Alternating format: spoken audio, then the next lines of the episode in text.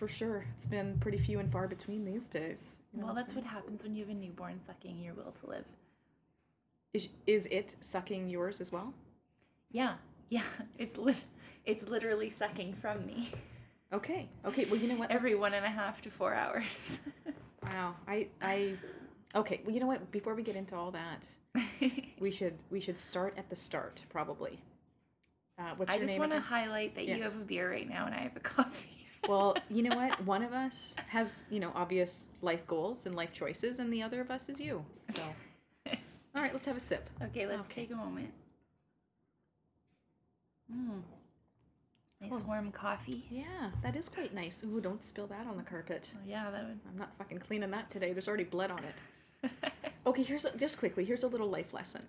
okay. If your child picks up a kind of a cheap version of a Swiss Army knife and he's playing with the flashlight that's on it, don't look away for any length of time because in that length of time, he managed to pull out a very sharp serrated part that I didn't even know was on the um, Me neither.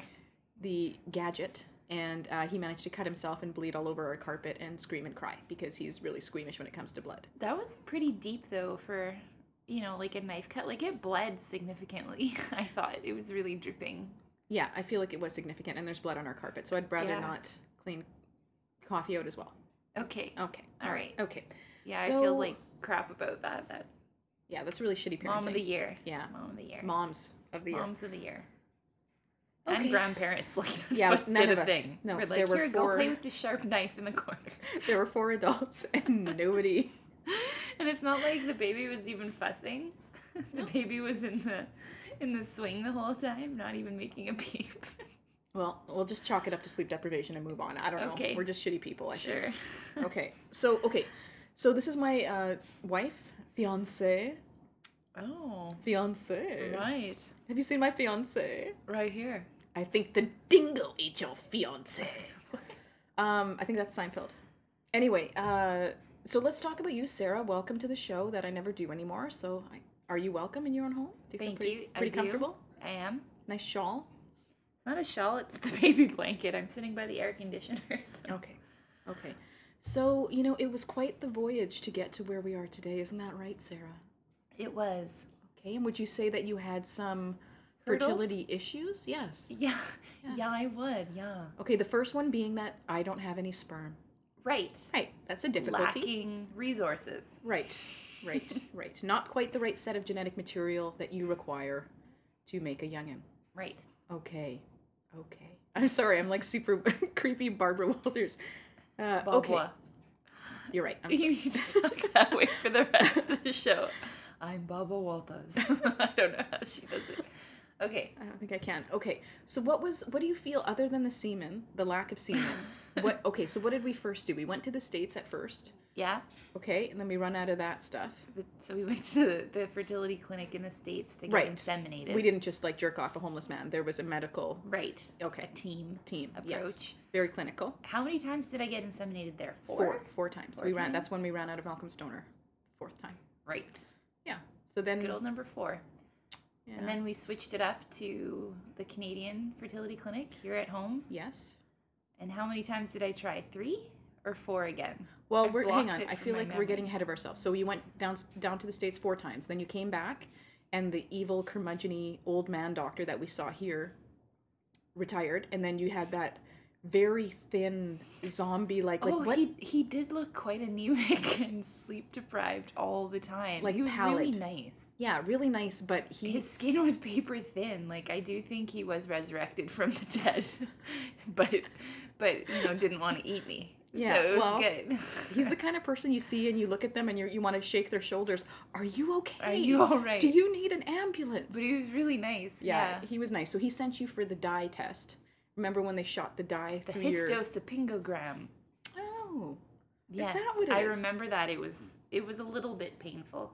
yeah. Let's talk about all the pain I've endured oh, on Oh, that'll a come. scale of pain. Okay, from one to ten of all the things that I've been through over the last two years, that one was maybe a four. Okay, well let's you know what let's keep that in mind when we Three or talk about all the procedures. Okay. Yeah. Okay, so you went through that. Everything looked clear, and then we decided to jump on the fertility train wagon and do the drugs. Right? We wanted to, you know, stimulate growth. Right. Okay. So I think, from as far as I remember, I don't want to tell your story. It's not my story. I feel like tell. I forget it. Okay, well then I'll so try and rehash. you tell the story. Okay, so then you took the fertility meds, and then when you take fertility meds on the tenth day of your cycle, they give you an ultrasound to make sure that you're not gonna have like a litter. You're not gonna have eight or nine babies because you know ethically they can't proceed if you have like eight or nine eggs because it's not you know if if four or Because in. Canada we don't make octomoms. Oh, whatever happened to her? Is she dead? She must have a heroin addiction, right? She's on opiates for sure. Something like that. Okay. So that so then we went on the tenth day, and I would like to stress that I received the news of your condition via via e- uh, text message. So what did they, what did they say that you had? Endometriosis. Okay. And what did you name the endometrioma? Clarice. Clarice. Dr. Clarice. Lecter. Oh. Oh. I hope everyone gets that reference. Oh. Well, the millennials probably won't, but fuck them anyway. Who yeah. cares? Look it up. Okay. So now you have an endometrioma, and now you have to wait uh, for your surgery. So I think we went to go see the doctor in November. You must have tried. Oh, I don't even remember. Forget that. So you got your um, clariceectomy a year ago. Yeah, June 2015. Okay. And then the doctor said that after that surgery, you should try three times. And then after that third time, statistically speaking, it's you should You have to move, move. to IVF. yeah, which is you know tens of thousands of dollars, like somewhere between I don't know eight and sixteen. I'm just gonna ballpark it. It's it's it's in the oh fuck category when it comes to financial things. You know, it's like not your car's broken down nine hundred dollars. It's like oh fuck, where are we gonna get once that kind of money? Once a month, ten thousand dollars once a month. Well, right? it wouldn't be once a month. They'd harvest all your eggs and then you'd get embryos. They didn't, you know, it depends. I it guess would I depend. mean like each try, yeah, well, even just doing which it. was once a month when we were doing it the other way. Yeah, but even when you just, you know, get inseminated, I think it, it comes like between the medication and the procedures and all and the sperm and everything, it's like fourteen hundred bucks a try, roughly. It might even Yeah. be closer to sixteen hundred. Yeah. But it's a lot. It's a lot compared to what you know straight people just get down and dirty and it's a side Have effect. fun Yeah. as well. So speaking of it's fun, not that fun. okay, I'm gonna do a lot of speaking ups today. T- yeah, where where is your cervix? Has anyone? I think my cervix is in Singapore. I don't know where it is because every time they go to inseminate me or anytime I get any kind of like lady part exam, it's like, where's your cervix? It's so high. And I'm like, is it in my fucking throat? Because it kind of feels like that's where you're probing right now. but yeah, I I got inseminated twice after my surgery. And on the second time, the nurses did it. Every other time it was the doctor. Okay, and Yeah. did the nurses have a an easy go at your old serve? No, they couldn't find it. It had moved away. And uh, the first nurse had to get another uh, nurse to help her, who then, you know, there I am on the table with. I think I've told this story. That's okay. though. There's something. Okay. It's been a long time. That's why I'm asking. Hopefully, I'm telling it right because, you know, after a while, memories degrade. But um, like my feet up in the stirrups, and all I hear is the other nurse say, We have to get the bigger speculum. And I was like, There's a bigger one, you know? and she had to dig around for my cervix, but she she found it. So on the pain scale, Yeah. let's see, a seven. That A was seven. that hurt. Was it was it a seven the whole time that it was in? Like Tears she? were running did she down go my get a face. Oh, One of them came up and held my hand. It was yeah, it was pretty. you went alone too because I had Yeah. to work and. And then okay, so my my surgery for the endometriosis though in June 2015 pain scale. I don't know. That one was pretty eight. That was an eight. Yeah, that looked like it really hurt. But yeah. that was a consistent eight, though, right? It wasn't just a uh, an acute eight. right. It stayed for quite a while. Yeah. That one was very painful. I found. But okay, so feel sorry for me. Yes. um, yeah, that's why we're here. Yeah, that's yeah, why that's we're here. Right. Yeah. Listen to my story. Feel sorry for me. Send donations. Um, yeah. So, but she was successful. She dug around. She found that cervix, and she, yeah, she did it. Go nurse. Woo! I don't even know her name. Does she dug matter? around in my vagina, and So I don't even know her name. Impregnated by someone and you don't A even know who they are. I Whore. know. Yeah, it was Yeah. like a one night stand. Yeah, and I woke up, but I wasn't even drunk. You know. And it just really hurt. Yeah. But then the best part was we like knew we were going on a family trip to France in a couple weeks. So like 2 days before we were going to leave, um, we took the home pregnancy test and it was positive. And then I went and I got to take the test at the clinic and it was also positive. So right before we left on our fun family trip, I knew I was pregnant, so that was awesome. Because I would have drank a lot of wine otherwise. And eat it, eat it. Eat Remi- it. I'm Malcolm now. did. You did. It. Uh, you know what? You can have a lot of unpasteurized cheese in France, but I'm glad I you didn't. You could have, but I'm, it worked out for the best, I think. hmm Okay, and Yeah. how do you feel the pregnancy went? You know, Well, that was a bit a rocky start as well. A couple, maybe three or four days before we returned from France, I started feeling unwell, thinking I maybe just tired from traveling or have a stomach bug or something. Um, but I wasn't barfing yet. Mm. and I make it home from the flight, and then the very next day, I just start barfing and barfing and barfing and barfing and not. You know, when you have a stomach flu, you throw up, and then there's relief for like half hour, an hour or so between your stomach doing this. Morning sickness for me, which was not morning at all. It was life. afternoon into it was yeah it was all day basically the morning was actually the part where it didn't bother me but anyway um yeah there was no relief of the nausea like it just it never went away so it was pretty horrible. I didn't like that. I must say that you did not look well. I would say that you looked like you looked like someone who was going to die. really? You looked really pale, and I remember you thinking, "Oh, okay, I'm gonna go to work today," and I thought, "The fuck you are." There's no, and you got up and you took a shower and you came back and you were shaking and so pale, and you're and I said to you, "I'm like, you can't even sit down. How are I'm you very supposed to drive?" dedicated to my work Yeah, no, I know you were. And then I said, you know, this is fucking stupid. Because this is something Nan would do. She'd get really, really sick and then, uh, you know, imagine everything would be totally fine. And then, uh, you know, wait until she's near death and then go to the doctor. And I was like, fuck this. We're going to the doctor. Like, this is ridiculous. Because we had an early ultrasound scheduled anyway. We just bumped it up two days. And he looked at you and he was like, yeah, you need help. So, I mean, thank God for that. He gave you some time off work and then gave you some uh, drugs. Thalidomide? Did you get thalidomide? no no no, Mm. i want a baby with all the all the limbs intact I like their soft little fleshy claws, though. That's got. Oh that's Okay. a terrible thing to say Well, that's why we're here. That's okay. why you're you and Yeah. I'm me, right? Yes, How many times Dichotomy? do I say that every? that's a terrible thing to say. I Quite say that like every time I'm on the show. You shouldn't say that. Yeah, you're racist. Stop making fun of people with special needs. yeah. Uh, Okay. So okay, now what? Now what do we do? Now what do we do? So you get the drugs. yeah, You lose a tremendous amount of weight. yeah. I didn't gain weight in the pregnancy for a long time. Probably till I was like six months. I started gaining weight finally. Yeah, the tail end, I'd say. Yeah, and then um, near the tail end of the pregnancy, I I like got really puffy everywhere, and I had like Ooh. oh my god, I had elephant legs. They were so Ah. terrible. They were like the size of my thigh on my ankle. I didn't have ankles, and even my toes were puffy. Okay. Sometimes, Yeah. now that I'm you know postpartum, I look down at my feet and I think those are some sexy ankles because they they look so hot now. I just have the best. I have the thinnest ankles. I do. I have Okay, nice yes, ankles. you do, like on a regular basis. But I gotta tell you, sweet cheeks, that I couldn't like sometimes Oh, when you were God. pregnant, you'd lift up your pant leg, and I I couldn't stop myself from going ugh. And sometimes I would lift it just to shock you. I'd be like, "Look at them! Look at them! Do you Oh, want to they rub were them?" so like them. gross. It was sorry. They hurt. They looked like They were so puffy. they looked like Remember putting my pressure stocking on every Oh, I forgot. I don't think I told that story. Yeah. Okay. So at some point at work, I fell, and I'm pretty sure I broke uh, one of my fingers, but I just never did anything about it. Yeah, like so it, it still hurts. I mean, I really probably should have done something about it, but you know what they always say? Oh, nobody does anything for a broken finger. So they do actually. They like splint it at least. well, okay, sure. It's a toe. I think I made they him. Well, okay. Well, even that they kind of cinched together. But anyway, I th- I'm pretty sure I broke one of my fingers. So every morning it was like, okay, what does Malcolm need to for lunch? I have to get him breakfast, and then I have to somewhere in between there like eat I his toast crumbs. I Hang on, let's just. breakfast un- sometimes. okay. Okay. Okay. Let's Yeah, get back not- to reality. Okay. Um, I'm just kidding. But you know, like the majority of the time, that. It's something I do. nice To say. I'm just kidding. What could we call you, Buzzkill Jones? What do we think? What's a good like jokey joke?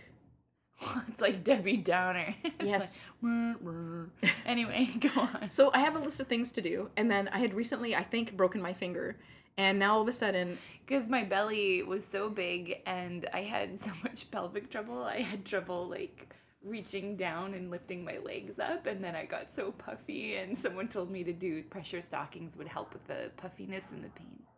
and stocking sounds sexy, but Oh. pressure in front of it, mm, Pressure stockings are at least I got the beige ones. they're Oh, nude. They yeah, they looked they looked more like pantyhose. Panties? Pantyhose, yeah. Yeah. So they looked a little less uh, frightening. They weren't like the white ones with stamped on blue letters saying like tall.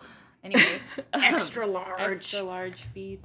Um, So yeah, that was a, every day. That was a struggle, and I was just like, yeah, because and it was like heave, ho, heave, ho. And I'm and like- it hurt putting them on because it was it's like wrapping elastic bands around your your puffy Ow. l- feet, you know, because you'd be like stopping at one point to like regroup, and it would just be so tight. Every morning, I was like, ah, ow, oh, and you're like, fuck, just stay still, counter pressure, Counter I'm like, pressure. I can't, I'm trying. yeah, it was pretty awesome. Yeah, I was really excited when that. And I think the other thing that I found really funny is your mom is like super positive. She's all about you know uh, finding the good in things. And one day we roll up to your house because they had they were watching Malcolm, and you were wearing your nude pressure stockings with sandals. and she took one look at you, and she's like, you know, sometimes pregnancy, it it makes you humble. Yeah. And I thought that well, that's was the thing. My mom has like a shoe fetish and a feet, not a fetish for feet, but like she notices people's feet. She notices toes, Oh. socks, um, people that scuff their feet on the floor, this. um, oh. that don't pick up. If you walk pigeon toed, my mom notices feet. So of course she picked that out right away. It, it's just hilarious, you know. And she she has the most beautiful shoes, and she has like you know troubled back and all these things. But she's like, you'll never catch me in loafers. I'll be ninety two years old, and you'll never catch me in those old lady shoes. But so it's just funny like that to her. she was like, yeah, yeah, That was pretty yeah. funny. Pretty good stuff. Okay, so then. Well, there's also my vagina physio that I got. Oh, to do you have. want to talk about that? I didn't know if you wanted to. I really want to talk No, about it. No, I need to spread the word about vagina physio, Okay, let's talk about it. I'm so excited. otherwise known as pelvic floor. So, okay, you know, your belly's growing and my back started hurting. And uh, it would hurt to like um, put put separate pressure from one foot to another. Like, you know, when you get out of a car, one leg gets out first and then you kind of put all your weight on one leg to get out. So that would be really, really painful for me. Or turning in bed would be really painful, using your legs to turn and flip from side to side. So then uh, some of the people at work were like, "Oh, you, you should go see the the physios who um, are experts in pregnancy physio." And I didn't really know, you know. I'm like, "Well, I'm having back pain, you know, so they're gonna they're gonna teach me some exercise for my back, you know." right. So they give me this questionnaire to fill out beforehand, and it's all about like, are you incontinent? Um, does it hurt when you have sex? And all these things. And I'm like, why are they asking me this? I have back pain, like, and thankfully I wasn't incontinent and all those things. Um, but I discovered after seeing the physio that yeah, um, apparently I had like crazy weak pelvic floor muscles, and she recommended doing pelvic floor physiotherapy, which is basically getting massage for your vagina. Like you got finger inside. I got finger blasted. Which oh god, I I think the first like 5 visits was just horrifying and and mortifying and What? Okay, wait. What? okay, Uh. so you walk in there, you lay down. She comes in. Like, how do you position? Are you in stirrups, or are you kind of like? no, it's like a at a doctor's office just a little a little bed for you, you know, uh, without stirrups sort of thing. And so she would work on my back because I did, in fact, have back stuff to do as well. And she gave me exercises for that. But then um, I would have to lay on my back, which is hard when you're, because I didn't start going till I was eight months pregnant. Okay. So I had huge stomach, you know, laying on my back. And then you just, uh, you know, What bend your say? legs. Well, she makes a lot of eye contact, I which is like that- crazy. Mm. She's really, really nice, and it's sort of like when you go to the doctors and you have to get um, uh, what do you call that? Pap A pap smear or any kind of exam down there. You know, they just kind of talk you through it, and Okay, okay, you, now you be I'm her. gonna. You be her. I'll be you. Well, she has a strange accent, but I can't imitate it.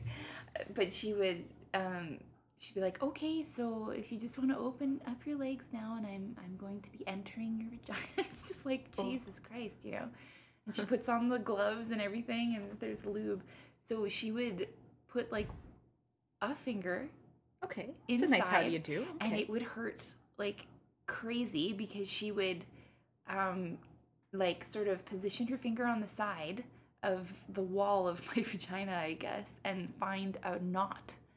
Just Weird. like if you go to a massage therapist and they're massaging your back and they find a knot and they just hold their thumb on it okay. to release the pressure, I guess. She she found knots in my vajayjay. That's not good. Well, it was really painful. I, d- I didn't like it at all, and it was like, fuck, I'm getting vagina physio. It was just awful, but it did help me after a while. Um, I didn't like doing it at all, though. I just dreaded it, and I had to do it twice a week. Yeah, it's gross. And there's no happy ending there. Like no one likes that. No, No, that's no. gross. And it didn't. It didn't like it give me immediate gratification either, and it never actually fixed the problem. It just made it not get more and more and more painful. Like I was able to walk better and stuff. How would you, um, on your pain threshold uh, levels, like where would that, wh- where would an appointment like that be? The appointment itself, uh, sometimes it was like a nine or a ten. It would make me gasp, and she would have to stop immediately and get out, and it would be like a jolt of stabbing horribleness. So she'd stop. But the the day to day pain, I was always at like a five or a six, I think, all day. day, all the time. and in bed rolling over. Like it, the last two months were bad just because of that. Yeah, Yeah. Yeah. Yeah. I, I mean, and you know, it was really hard for me to watch you in pain. No, I'd cry. No, I didn't. Yeah, I didn't care. I was crying about it and stuff. yeah, it's hard. It's hard when you hurt. Well, you were always frustrated because you had to pick up the slack about everything, plus the pressure stockings. that was like the least favorite part of my day. Like, I understand I you were in got pain, so blah, blah, blah. about it every Well, morning. because You'd fuck, be I get my- fucking fucking. I'm like, I'm sorry. I know, because in my mind, I've got like about eight minutes to drink a cup of coffee while Malcolm's shitting.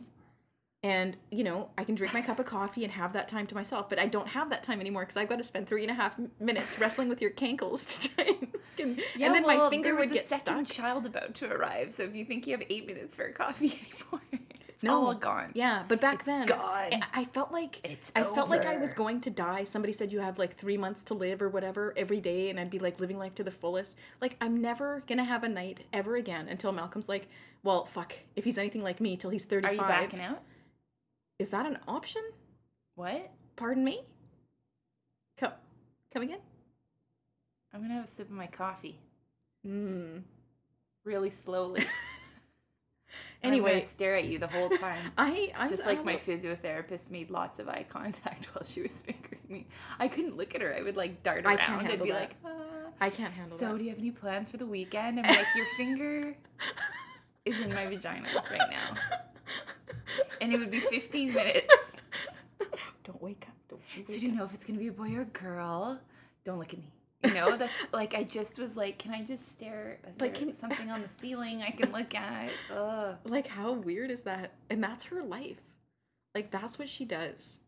Yeah, she and she'd give you the Kegel exercises and instructions and all that stuff and how to do them.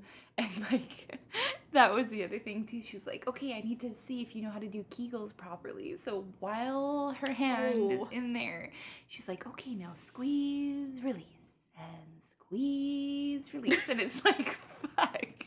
It's just the most yeah, like my mom makes you humble. Yeah, fuck. Like I'm I'm You've pretty been- fucking exposed and vulnerable and humble now.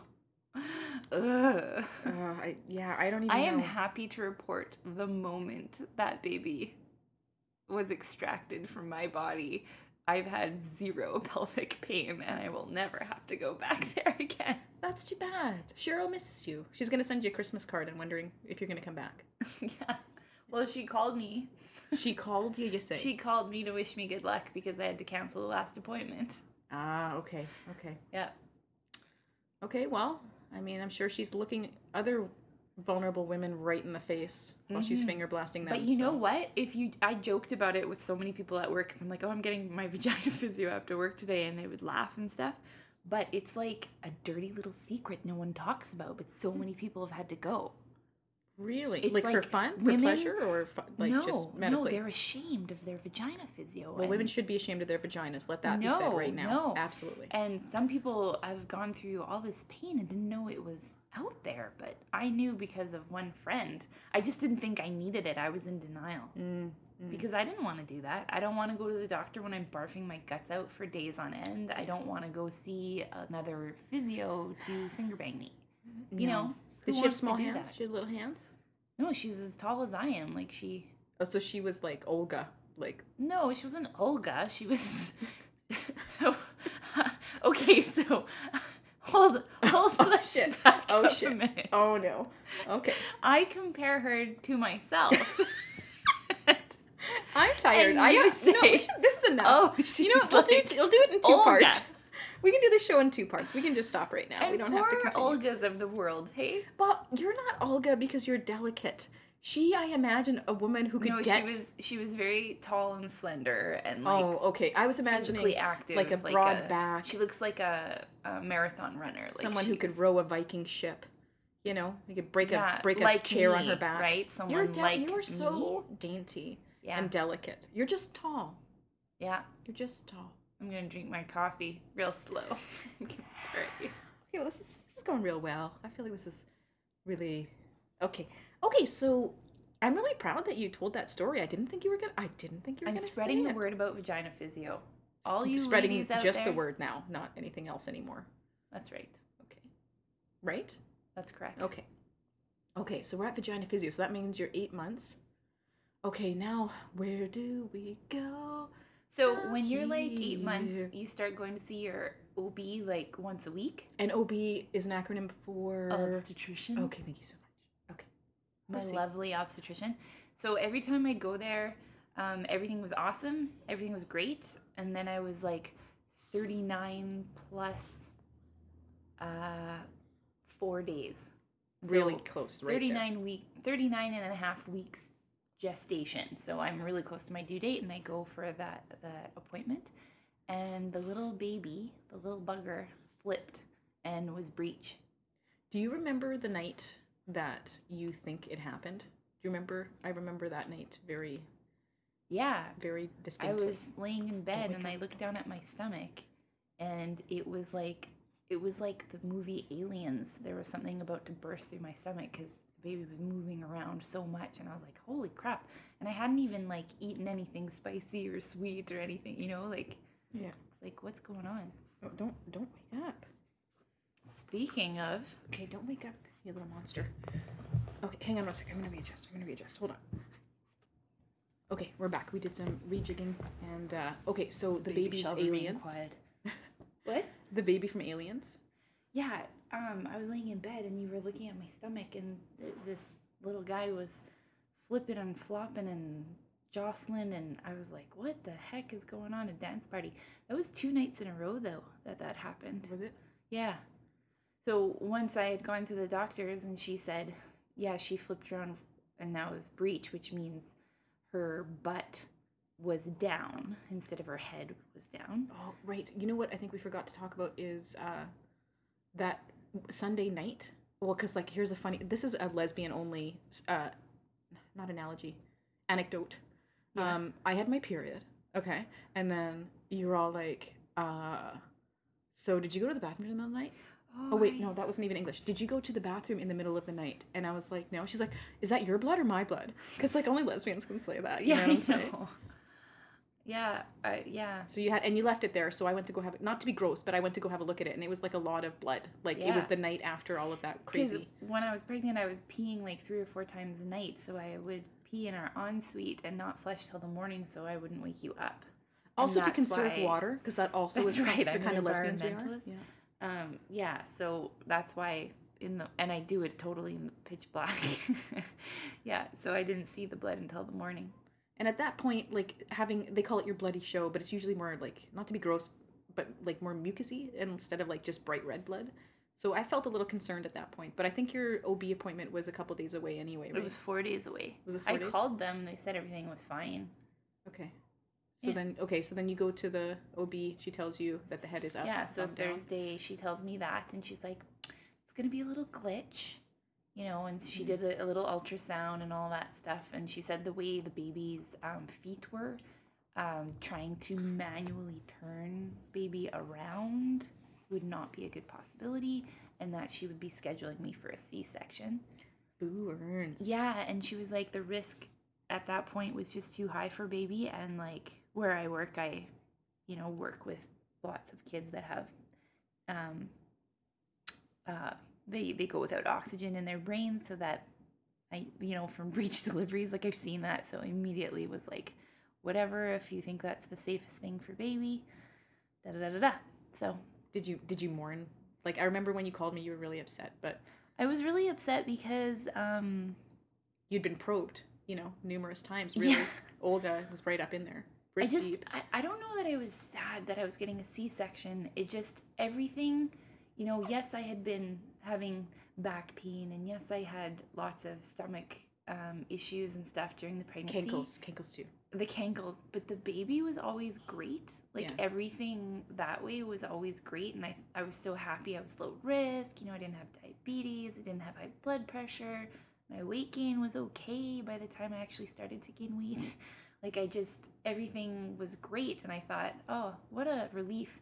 And I was starting to envision being in that nice delivery room Mhm. um, that they have at the hospital I delivered at because I know what it looks like because all my friends got to deliver there.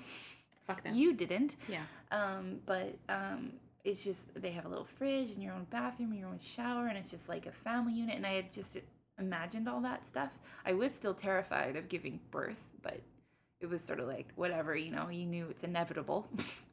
but anyway, I just uh, yeah. So I was like kind of shocked, like oh god, there's something wrong. And she's like, so it's Thursday. It's the morning.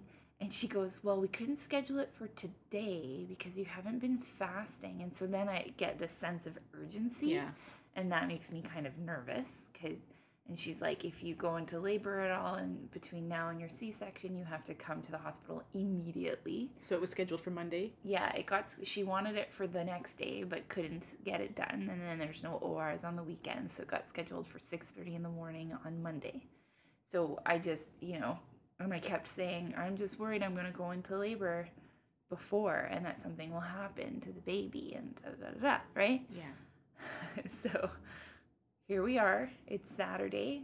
Yeah. Malcolm has music class. Yeah. This is my due date, June 11th, June 11th. Saturday. And uh, we now know I'm having a baby on Monday.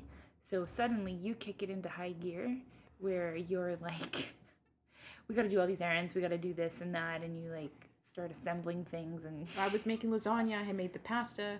It's all getting yeah, ready. We ran errands all morning. Yeah. We did a bunch of stuff while Malcolm was at music class.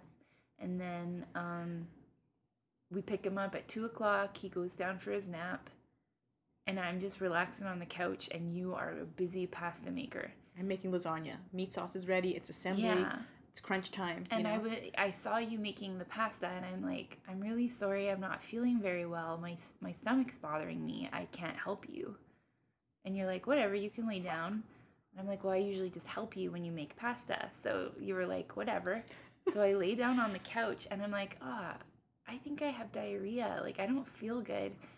And uh, we've all had diarrhea before in our lives. You get like that abdominal cramp, right? Yeah. And a sense of urgency in your in your rectal like- area. No. well, like your lower abdomen, Yes. Okay. right? so this is what I'm feeling. And so I go to the bathroom, but I'm not I'm not having diarrhea, but I'm like, "Oh, you know, it's coming. I'm I'm sick. I've eaten something funny. I have a weak stomach. These things happen to me a lot." It's like whatever.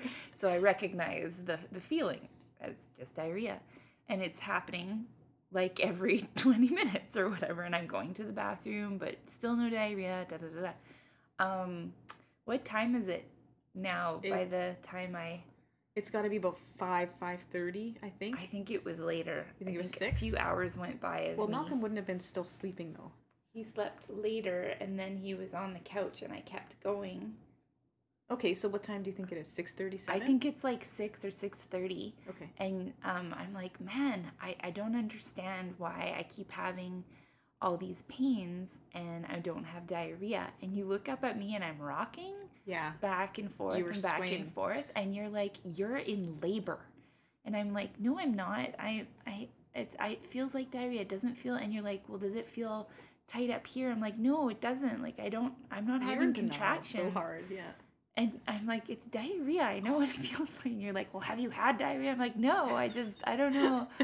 and uh, all of a sudden, I realize the pains are coming at regular intervals and they're lasting about 30 to 45 seconds at this point. And then I, I realize I'm like, oh, oh I'm in labor and Right. I have been for a couple hours now and the baby's breech and I was supposed to go to the hospital right away. Well, see, here's my opinion. I think I said, well, I mean, the one time you can walk into a hospital in Canada and go immediately do like you, you just get right in because now you're two lives, you're not just one. And I was like, well, Sarah, you know what, man? Like, let's just go for a ride. It's not a big deal. Worst case scenario, they send us home because in our minds we're like, oh yeah, we're having this baby, but we're having it Monday at six thirty in the morning. and That's in my when this mind, baby I was is having coming. diarrhea. Right, in denial, right? And I'm And like, I how was- embarrassing would it be go to go to the hospital and then they'd be like, yeah, you're you're having diarrhea.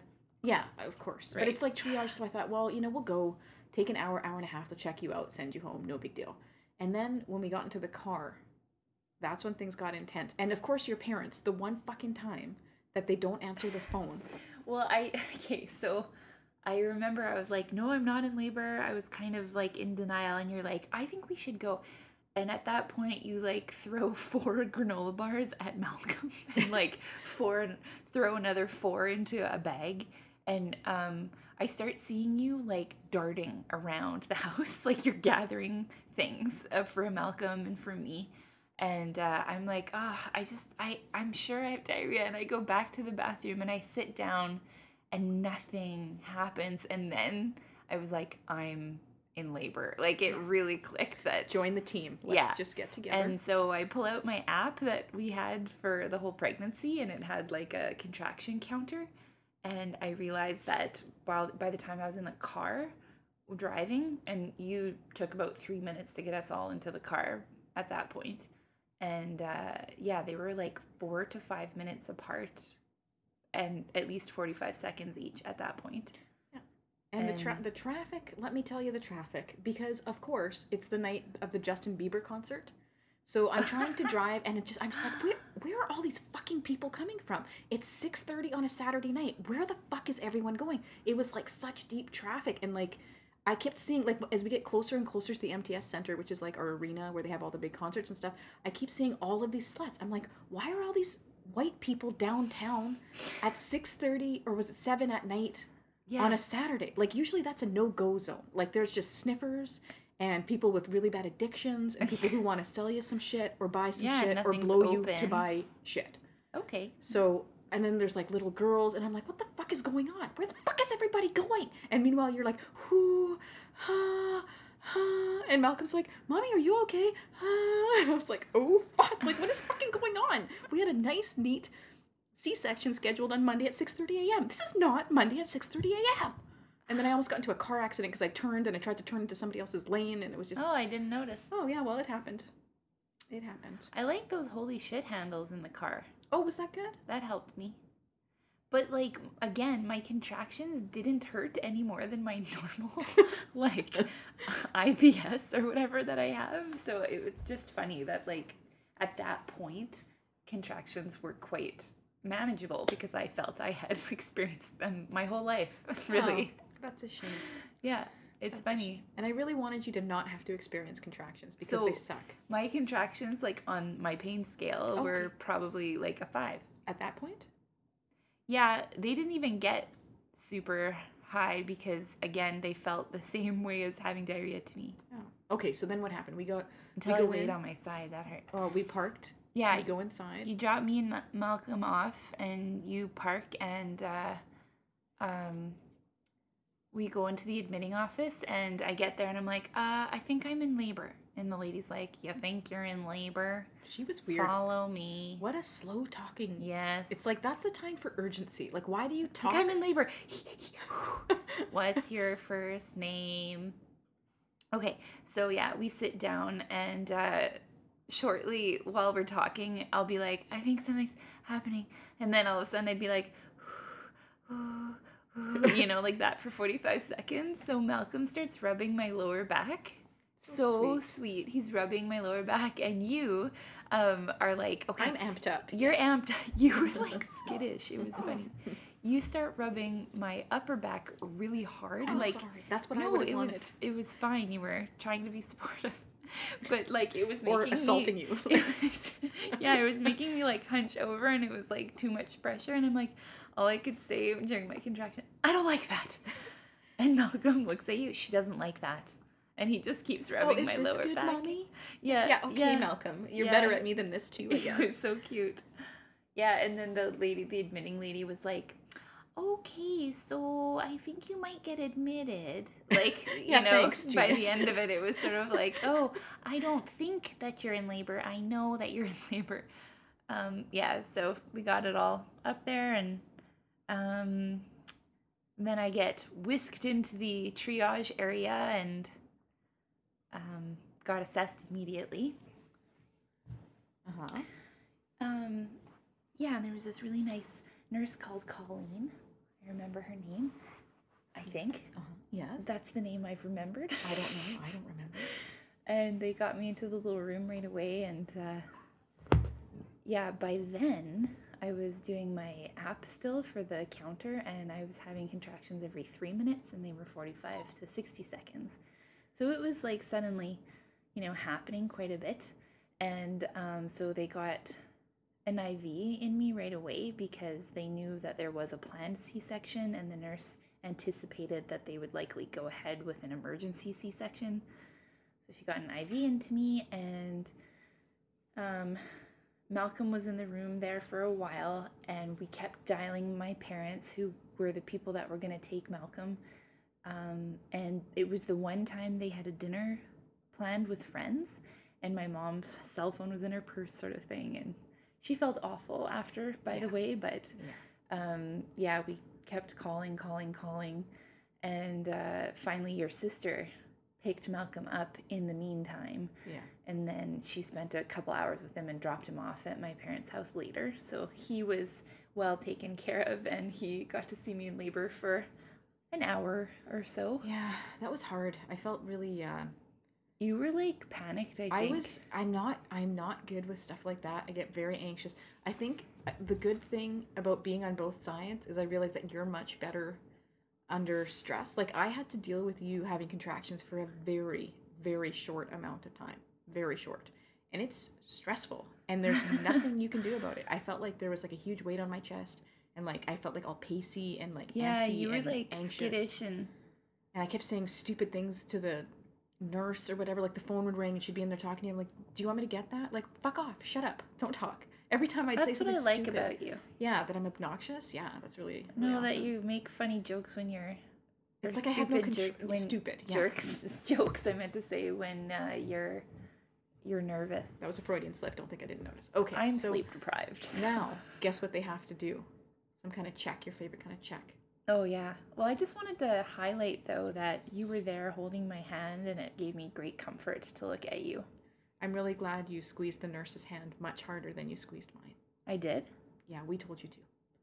Oh Cause, really? 'cause she grabbed your hand too, that. and I was like, I was like, squeeze her hand twice as hard as you squeeze mine. I need this hand. She was on my right, and I am right-handed, so I'm probably stronger on that side. Yeah. Okay. well. So the nurse is like, okay, I'm gonna check how dilated you are. And I'm like, okay. So she gets me on my back with my feet in the stirrups and all that. And uh, at once again, where the fuck is your cervix? It's on a milk carton, cunt. That's where it is, nurse. Yeah, like where is my cervix? You know? I don't. No one knows where has it gone? It's like a Where's Waldo? We should have a little book published. Find, find Sarah's cervix. like I swear to God. So that on the pain scale, while having contractions and stuff, that was like fucking ten. That was an eleven. Whoa. I was like, you saw my body reaction to yeah, that. That was horrible. And she was like, I am so sorry. And she couldn't find it. She couldn't check in the end. Um, and she was like, okay, but she knew the resident was coming. And in my mind, I'm like, fuck, it's a fucking resident now who's gonna try and probe me. And what are they, year one? Do they even fucking know what they're doing? Like, I was starting to think all that. Um, like, am I gonna be, you know, experimental, uh, whatever. So uh, she comes in.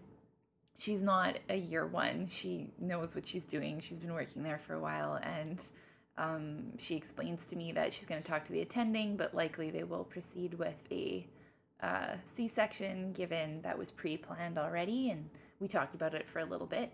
And then she had to check my cervix for see how dilated I was, and that's when the nurse went on one side and you went on the other side, and like I got propped with a pillow so that I couldn't because I guess I wiggled my body up to escape her probe because Yeah. it hurt so badly. Okay. So it was like they they had to prevent me from doing that. so like strategically put pillows in a way that I couldn't do that. But she was like lickety split and found out I was two centimeters only. I feel like she lied because her hands were tiny. I feel like she just kind of put it in there because she knew you're they're gonna cut you open anyway. Oh, That's what I think because she just got she got in saw how, like she's she's just it like still hurt, but there was less like digging around. yeah I don't I that's my opinion and I was like I was like let me see your hands because that's what I always say to doctors who are about to stick their fingers in All right. in my wife's vagina fiance's vagina let me see your hands only after though because you know anyway and they were like smaller than mine I was like how did you do that she's like I'm a ninja and I was like okay also I'd like to point out she was younger than us by a fair bit and she had a nose ring. She looks like someone who'd be a barista. If you just saw her on the street and, you say, and, you'd say, "Hey, guess this woman's occupation," I would say, "Can I have a skim milk half sweet?" What do you always get at fucking Well, Starbucks? all the doctors I work with are like five years younger than me I in their know, fourth I know. year. You know, like it's it's just she was really cool. It's just funny to me that like she had a nose ring and like she doctors was just she have was nose rings very now. like relaxing and sweet. Okay, and- yes, yeah, you're right. No, but she no, did no, have a nose no, ring. I don't. No. I'm laughing at that because I don't remember any of that. Like I just remember her being, and I remember the nurse being really lovely. Yes, yeah. And I remember No nose ring there. though. being on the phone. I'm gonna give the doctor a fake name because it was like shift change case. So let's say Doctor Emerald. Um, she kept uh, paging Doctor Emerald. You know Yeah, yeah. uh, for this C-section that's emergent, and I just kept hearing her on the phone saying, um, "This young lady is in quite a bit of distress, and her contractions are coming." Like that's how she was speaking on the phone, and by the end of it, she was like. Do you know where Dr. Emerald is? Because we kind of have an emergent. Yeah. no, what was she saying? She's like, she's in a great amount of discomfort at this point, and we've been trying to locate Dr. Emerald and can't seem to find him or her. I can't remember. So it was just funny. You could tell she was aggravated by that. And I looked at you and I'm like, well, that's comforting. and then all of a sudden go into another contraction. But I remember like I was they they hurt and stuff and I felt it through my whole body and everything, but I was managing it like I felt okay. And then I thought, "Oh, when I was or while I'm pregnant, I enjoyed laying on my side the most. Everything felt the best on my side. And I think I went through three contractions on my side, and those were fucking horrible. So I think it was because I changed Position. position, and that was a bad position because those ones were like, that's when I started making like lots of noise. I, I felt like I was making a lot of noise at that point. I feel like that was your coping noise. you know? What what was it? I think I was like, "Ah," like it was like it was like it a more was- of a guttural moan, like a hmm. Ah, no, I can't do it. Ah, ah. I think at one point I was like, ah, ah, ah, ah. I think I did Well, that at like, one point because it was like, do? yeah, What else are you supposed those to? ones hurt a lot. So then all of a sudden, a different doctor's on. Oh, right, they swapped out. Yeah, so they have the IV in you. Also, I'd like to point out that the whole time that you were in pain, I was selfishly thinking. Um, well, I was looking at this cabinet, they had a little filing cabinet, and it said small, medium, large speculums. And I really wanted to take a picture of it and post that on Facebook. That's the kind of person I am. You're writhing in pain, and I'm like, oh, oh, fucking Beavis. speculums. Speculum. Okay, sorry about that. All right, Oh, so that's good. Good to know. okay, now now what do we do? What happens then? Well, I from my perspective, you know, all of a sudden it's like, okay, we there's a new doctor on. We're prepping the OR. Everything's, you know, fine. Um, Sandra, we need you to get dressed in your scrubs. They brought the scrubs in, and I remember her giving you a medium, and you were like, I'm going to need a large or an extra large because I'm so big. And I'm sitting there in my contra- during my contractions.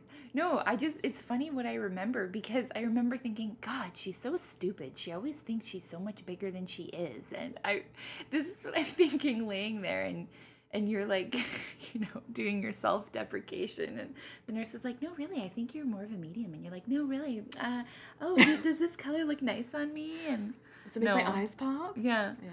And then your little bonnet, your little hairnet and stuff. So you started prepping for that, and I was just laying there on my side, which was a mistake. Yeah. And then they got me up and walked me over to the OR. Did you walk? Yeah, you I did walked walk there. Yeah. And then I had to stop. In the doorway of automatic doors. So we were. Yeah, I started getting a tra- contraction, and then I had to lean on you Lean on me. because I wasn't strong. I remember the nurse being like, "Okay, you can't stop exactly there. I know it's hard, but take two more steps." Because the, the The automatic door was gonna smack you in the head.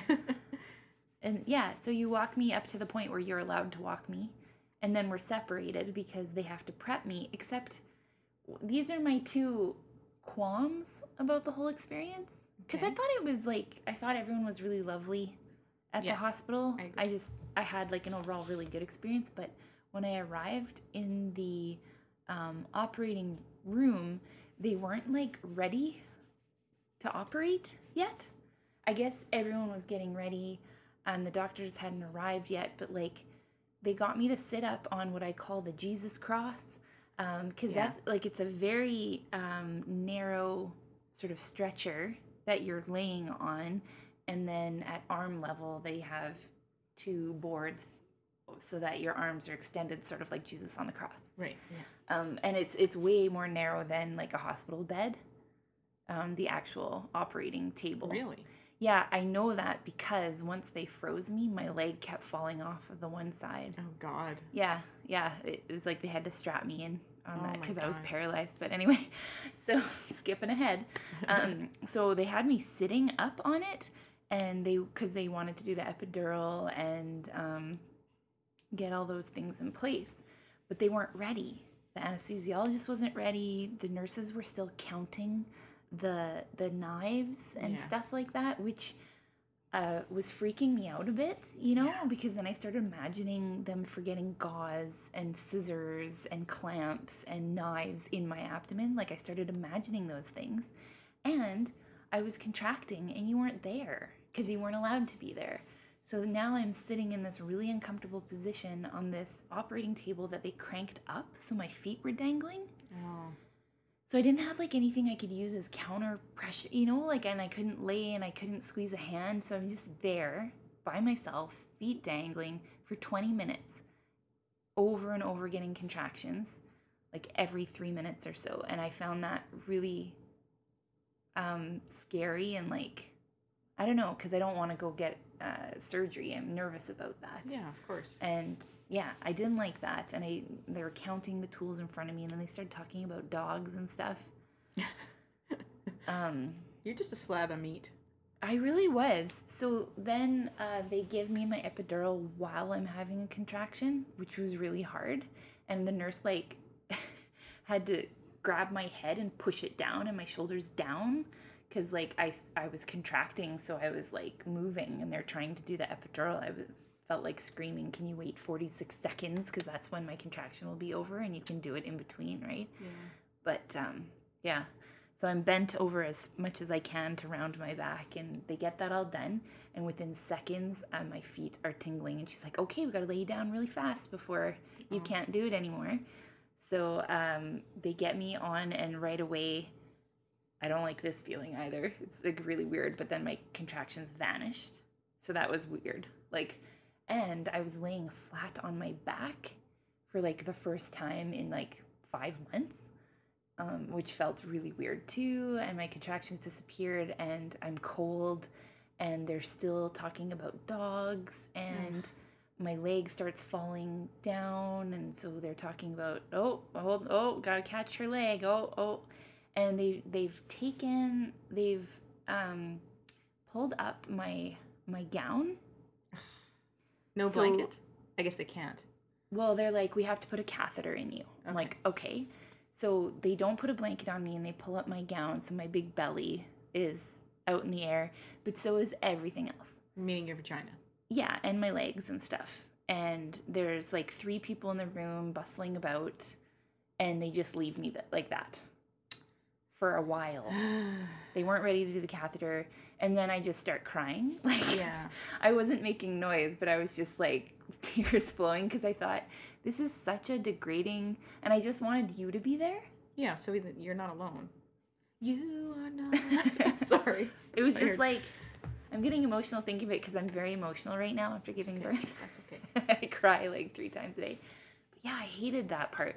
And they finally got the catheter in, and then you finally got to come in with me, and that was okay. But I felt like I was under the knife for hours. Like it felt like so long for me. It was it was long in that hallway. I'll tell you that right now. It was well, they super they super came long. in the the resident who had the nose ring.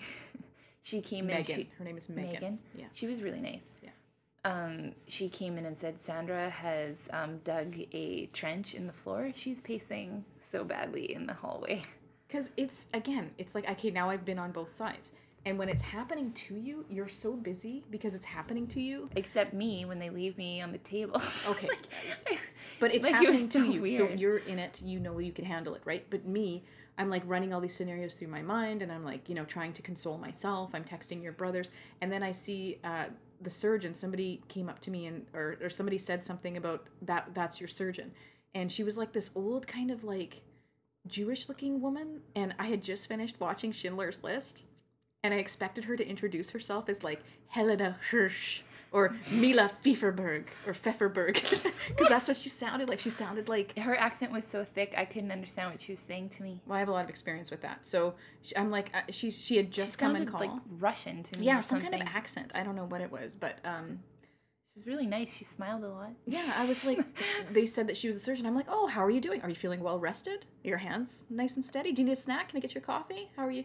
And she's like, I'm fine. Everything will be fine. And I was like, okay, thanks, Mila. yeah, she was really nice. Yeah, she was totally chill. And then it was weird because like they found Dr. Emerald, and the the problem was because I heard them, you know, talking because they're at the nurses station or whatever. Mm-hmm. And the problem with Dr. Emerald is they were paging the wrong pager. They had the wrong pager number. That's Oh, why. right. Also, though, I feel that she was about forty five minutes from being done for the day, so you know, I don't think it would have been fair to make her do that anyway.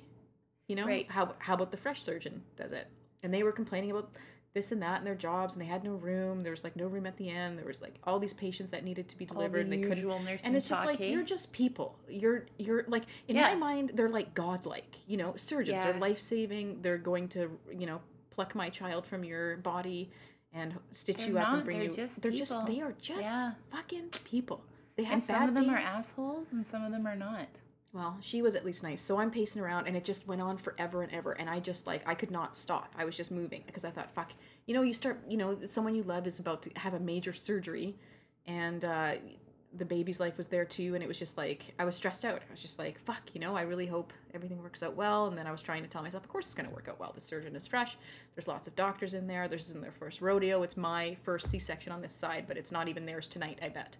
And uh, then so I had my hairnet. They gave me my hairnet, and um, and then Megan comes out, and uh, she's like, "Hey, we're all ready for you. You ready to go?" And I'm like, "I'm like, yeah, I'm ready." She's like, "Where's your mask?" I was like, "I'm not ready. Nope." So then I get a mask, and then she's down the hall for me, holding the door open for me so I can go into the room with you.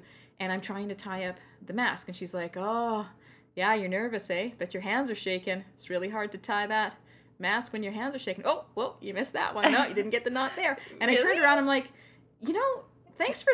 narrating my life megan and she started laughing now in my brain i'm like fuck you megan but it was like funny you know it was like a good stress reliever for her to bug me like that and then I go in there and I I did my best not because you were splayed out, right? Like they were working on you, and I did my best. I didn't want to look. Oh, and the other thing, we had jumped in there so quickly that um, uh, we had to take all of our stuff and put it in one of those big hospital bags.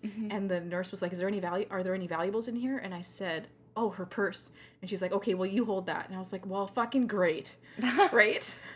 I never, I've never had a purse. So now I walk into the OR and I'm like, great, I'm, gonna- I'm carrying this fucking purse in there, like, fuck. Anyway, so I go in there and sit by you, and for whatever you're like, you know, you look scared, but I feel like things are progressing. This is going in the right direction. Things are happening, and there's this big suction tube.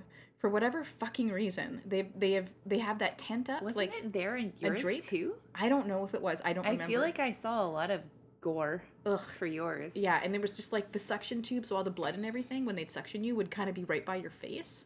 Yeah, I, like, would look "Fuck, up at it sometimes and see my bodily fluids being sucked above my head. I was like, huh. So did you feel? Did like now what? So now I'm. It didn't with you? freak me out because I see gross stuff at the hospital, so it didn't alarm me or anything. But I felt cold. I had the shakes, which was like freaking me out because I thought if my upper body was shaking, it was probably making my lower body shake, which makes it hard to cut. You know, Yeah. Sorry if to you're precise. shaking. And um, you, the way you were sitting, the way you, the only place you could sit, you were like behind me.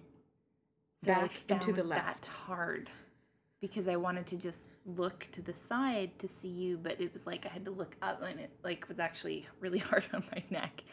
Um, but yeah.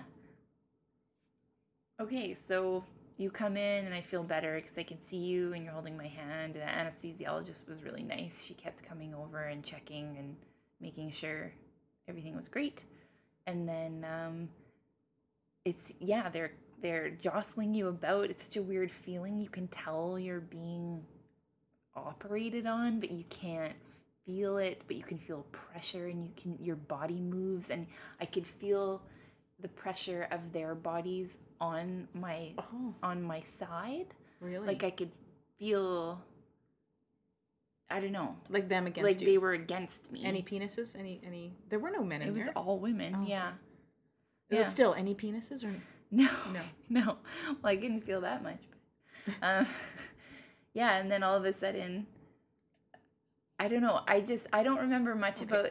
Yeah, you can tell this part. Well, this part I remember. They were like, okay, um, they called me or whatever, and like, you can stand up. And I was like, I was nervous about it because like every time there's a surgery on TV, I get woozy. Like when I watch my 600 pound life, I have to fast forward it because I'm like, I can't, I can't watch I get this. woozy watching them just go pee on that show. So Well, and then there's the rag on the stick portion as well. But I just I get woozy, so I looked at the anesthesiologist and I'm like, okay, I'm gonna try and do this. I'm gonna stand up, but if I sit back down really fast, like don't worry about it, I'm just gonna pass out. And she's like, you'll be fine. And I was like, yeah, totally, but just don't like everything's gonna be fine, okay? And she's like, okay. So I stand up and I I um.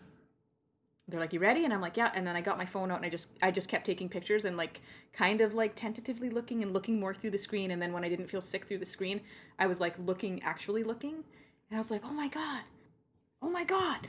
Okay, so then the baby, all I can see is the bum. The bum has come out and it's on its stomach, so they're kind of like pulling it out, bum bum in the air, and then I was like, "Look at all that hair," and they're like, "Oh, here's your baby," and I'm like, "What is it?" it's a girl. Oh, And I remember saying, "I knew it," and you were like, "It's a girl. It's a girl." I thought it was gonna be a boy. I was so I- sure that I was remember a boy. you, and I'm like, I knew it. And then you said she's got hair, and I'm like, I'm like hair, because I totally thought I'd have a bald baby for the first two years of life, because I was. Yeah. um. Yeah. So that was really exciting. That was worth it, but it sucks too when you're in your position because it's like you can't see anything. Yeah. She had a good cry right from the start, and Yeah. they they had to suction her a bunch of times. I had a hard time with that because you can hear like, and then she'd be like, and I'm like, they're making her mad. She's really mad. Oh, I she's just got remember lungs on her. liking the sound of her her little cry and Yeah, she had a sweet cry. And then I looked at the anesthesiologist and I was like, "Do you have anything reassuring you'd like to say right now?" And uh, she said, "She said, oh no, it's good. You know, they're stimulating her lungs. They're gonna kind of aggravate it so that she breathes more, and it's all a good thing. It's all gonna be great." And then I made the same joke that I made at my C-section. I was like, "Sarah really likes her bowels. Just putting that out there, guys." And everyone's like, and then the anesthesiologist goes, "What are bowels?" And I was like, "Touche. That's a good joke. I like that joke." Because it is pretty funny, you know? And she's like, I'm just kidding. I, I totally know what bowels are. I'm like, yeah, I know. I get it. I get jokes. I get jokes. she's like, I know I'm just an anesthesiologist. That's like the best job ever, hey? yeah, it seems like her part was pretty minor, but at least she wasn't too sticky. So that's kind of good. No, she was really good. So then they put her on the scale and she had all this hair and she looked pretty roly poly. And she was eight pounds, eight ounces. And then I think they said she was 19 inches long. And then um, the other shitty thing about a C section is I got to hold her first.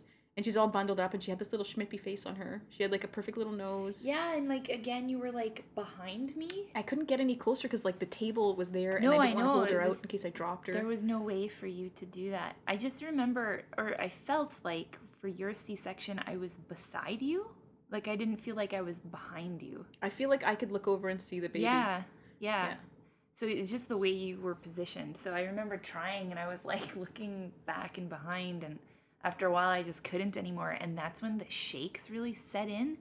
Um I remember I couldn't even like reach out because I was like just tremoring so badly and that's when I felt like it took forever for them to like finish. I don't know how much time actually passed, but it felt like another 45 minutes to me. I think I, I I think I sat there with the baby for about 10 minutes and all the nurses are like, see, if you hand a baby to a mom, because like I was like, oh, she's so cute, me, me, me, me, me, like baby talking and being a fucking weirdo and stuff. And they're like, see, if you give a baby to a woman, they know what to do with it. But if you give a baby to a to a man, the first time father, it's like they just look at it. They don't know what to do.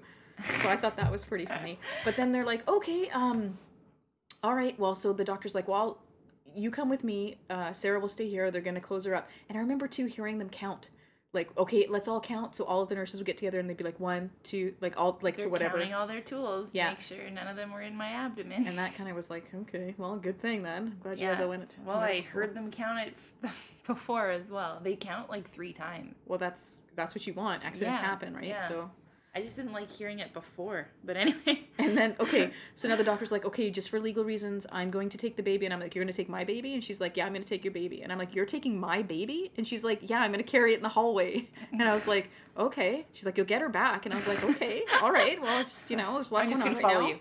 yeah i was just going to be hot on your tail and uh, so I, I start to walk out and then i get to the point at your shoulders where i'm at this cape where you know that covers everything and i'm like okay i'm just to sidle. So i turn my back to you and i start sidestepping and then the anesthesiologist says oh you forgot your purse. And i was like oh fuck. I'm like yeah that's right. Like the first time i'm ever entrusted with like a purse like it's like I, I brought my purse to your c-section. Like what a fucking tool. It's not even mine so embarrassing. I'm like, oh, I brought a purse. Yeah, I must accessorize for the C-section.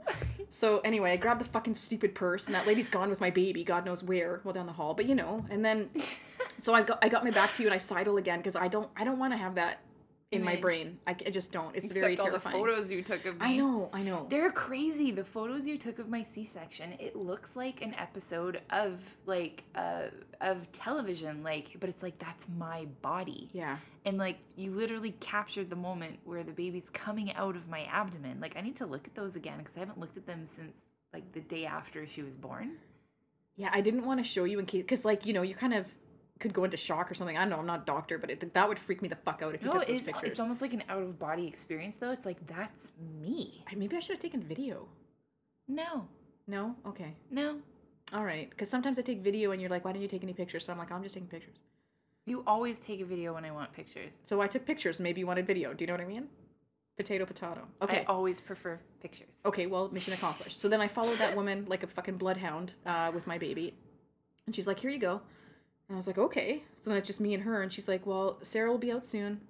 Just uh, hang tight and they'll wheel her back here. And I was like, I was in the recovery room and they, you were in there a lot, like 15 minutes. And I felt bad because I'm like, I want, I wanted to message your parents to say, hey, everything's cool. But it's also like, hey, you know, it is my baby, but it's your body. So you should be the one to give them the news. But I felt like from when I had texted your brothers and your parents to say she's going into the OR to the time you actually called them, it was like an hour and a half. So anyway, I'm just sitting there with the baby and I'm rocking her and she's got like the one eye open, kind of like, what the fuck is going on? Where am I? It's so bright. She was so mad. And then I just, I was like, okay, because I'm kind of nervous. We're just getting to know each other. So I, I sang her happy birthday. Yeah. And then I kept humming happy birthday until you got there. And then you were like super shaky, really cold. Um, they put some sexy pressure stockings on me immediately. They did. I didn't have to. I don't know how the fuck they got those to. on because you still had those tree trunk legs. It was pretty. Yeah, they were brutal. But look at them now. Oh, they're so sleek. I'm gonna post these on Facebook. Oh, They're yeah. so- look at the bone structure. yeah, there's so you much can see there. all my all your vein tendons. metacarpals or metatarsals. Metatarsals. Mm. anyway, yeah, they're oh, there's my voice. Um, like feel the bone there. I swear to God, I, take have the word for it. sexiest ankles ever. I, I agree. I agree. That's why when you flashed me your cankles, I kind of gagged a little bit because I was like, "Who's oh, they that? were. I just it talk about an out of body experience looking at those things. Yeah, that, That was almost the worst part of my pregnancy, just looking down because I always thought I had a kind of a cute bump. yeah. Like I thought, hey, I'm, I'm carrying quite well. People were underestimating how far along I was. They're like, you're so tall, you carry so well. And then the feet, you know? yeah. I couldn't wear any nice dresses. That last night we went out and I wore that nice dress. I t- took pictures at my parents' house. Wow. Because y- you captured my feet in, in the photos. I'd like to put those up on the internet. oh my god. Are they like, gorgeous? They were huge. And I didn't realize even my knees were swollen and even my, my wrists and my eyelids were swollen. Like I have diuresed so Yeah. much. How much I weight have you lost? That feels good to say. Uh, like 40 pounds. In two weeks? Well, I mean, yeah, 10 was baby, 10 was fluid, but that's pretty fucking good. Let like, me- I mean, me amniotic fluid this. and blood. Well, yeah, like so much of it was. Okay, so I'll recap for a quick sec while you do the calculation of your weight loss. Uh, so you're shaky, you don't want to hold the baby, and I, I liked how nobody forced you to because I feel like when I I thought I'd drop her. I was shaking. Yeah, you were super like, shaky. Huge. Yeah. Like Parkinsonian. well, I'm glad they gave you time to kind of chill out and recover and rest because like I, I know they really push skin to skin and get her on the nipple and all this stuff. Really, like they want you to really do that, and they forced it on me, but I was just I was falling asleep sitting up. So I'm really glad they didn't push you to do that. I feel like you had a different experience than I, I did, in a good way. So I, I held her, and then uh, you have to stay in recovery for a couple hours. Then we went upstairs. Did you try feeding her down there? I don't remember. Yeah. you did. And she was just like rooting. Like the second she she was in my arm, she was like. "Nom, nom, nom, Yeah, she's nom." like one of those babies that actually almost crawled up my body a bit. Yeah, like she, she would, was would ready. lift her head and like do this, and like she inches her legs up. Yeah, it was amazing. It's amazing, like on those videos. because she didn't have all the morphine and Sort fentanyl of like that Malcolm did. Yeah, she was pretty, you know, agile. yeah, she was she wasn't doped up, so that was cool. And then, uh, okay, so now we go upstairs. You thirty-seven point eight pounds. Yeah, I've lost thirty-seven point eight pounds, and this Wow. is day fourteen of life. That's really good. Yeah. So I'm- on I'm on the pretty way up, pleased. who was it? Was it was it Megan? Megan? Megan? Megan? Megan? No, it wasn't Megan. Megan was the student who wanted to fondle your ovaries in the surgery room, right? Didn't she touch your ovaries? Oh no, she's the resident. That Oh. yeah, yeah. She yeah. They were talking. They were having a teaching moment. Oh, lucky you. Yeah. Oh, don't close her yet. She wanted to look at the ovaries. I like heard them say, "Oh, we're just gonna take a minute." She wanted to feel the ovaries. Like Uh, those are mine, actually. I just share. remember thinking, like, what the fuck, like that. Finish it up. But like the whole thing was like, what is happening? Why are you talking about dogs? Like, Yeah, someone could stop acknowledge you. counting the blades. Anyway, I just yeah. Okay, so we get upstairs on the way up. I can't remember that girl's name. It wasn't Megan. It was someone else. Someone equally young and fun and nice. And Oh, uh, the nurse. the wasn't she a doctor? The nurse brought us up. That was the nurse. That Yeah, she was Oh. an OR nurse. oh, okay. Well, she was really she awesome. escorted us. You know what I also was freaked out about is when I'm on the stretcher and they're bringing us. So like all the people in the hallway stare at you. Yeah, Because at the hospital, I always see people on stretchers being wheeled through the hospital because they have to get from one department to another. And I try never to look at them because I think, oh, you're so vulnerable right now. You're like in a, this little face cloth of a gown yeah. and a little, like, it's just such a vulnerable thing. And I remember putting my head under the sheet because everyone was staring at me. And I thought, oh, God. Like, I just. I'm private, I think, think? after this experience. Like, I do not like being a patient. I do not like being vulnerable like that. No, But everyone was quite lovely. Um, anywho, yeah, we arrived upstairs and yeah, we got like the nurse who looked like she was 85 years old. Ugh. And uh, and everyone there was named Karen. Did you notice how many Karens there were? There were a lot of Karens. yeah, yeah. Oh, oh wait, when we were going upstairs, I was like, I asked that nurse, whatever her name was, I said, so, because like it's Canada, right? And because we have free healthcare, we also sometimes, if there aren't any private rooms available, and there weren't, you have to share a room. So I asked this uh, OR nurse or whatever, I'm like, is there anyone up there we can bribe to kind of get a private room just to sneak us in? Like, is there any? She's like, no, I don't think you can do that, but let's see what happens when we get up there. So we get up there, and she gets us not a private room, but a room with no one No Next to you. neighbor. Yeah. Okay, now I feel that it's inhumane to put two women, well, two two families that have just gone through, like I don't want to say traumatic, but kind of traumatic, like a, an intense life event. They sh- you should have privacy, and should have enough room for the partner yeah, there should be a, or a the little bed. support person. They say your support person. That's me. So Yeah. the first night was the first 24 hours was awesome because they had those sleeper chairs. You can pull them out and it actually is quite comfortable and there was lots of room because nobody was in that bed. And then uh, you know, and how did you find the breastfeeding? Because you have to breastfeed every three hours. uh, the first night and day was fine. I was like, I'm not getting sore, but she wasn't like um, going at it constantly either, right? It was day two that got hard.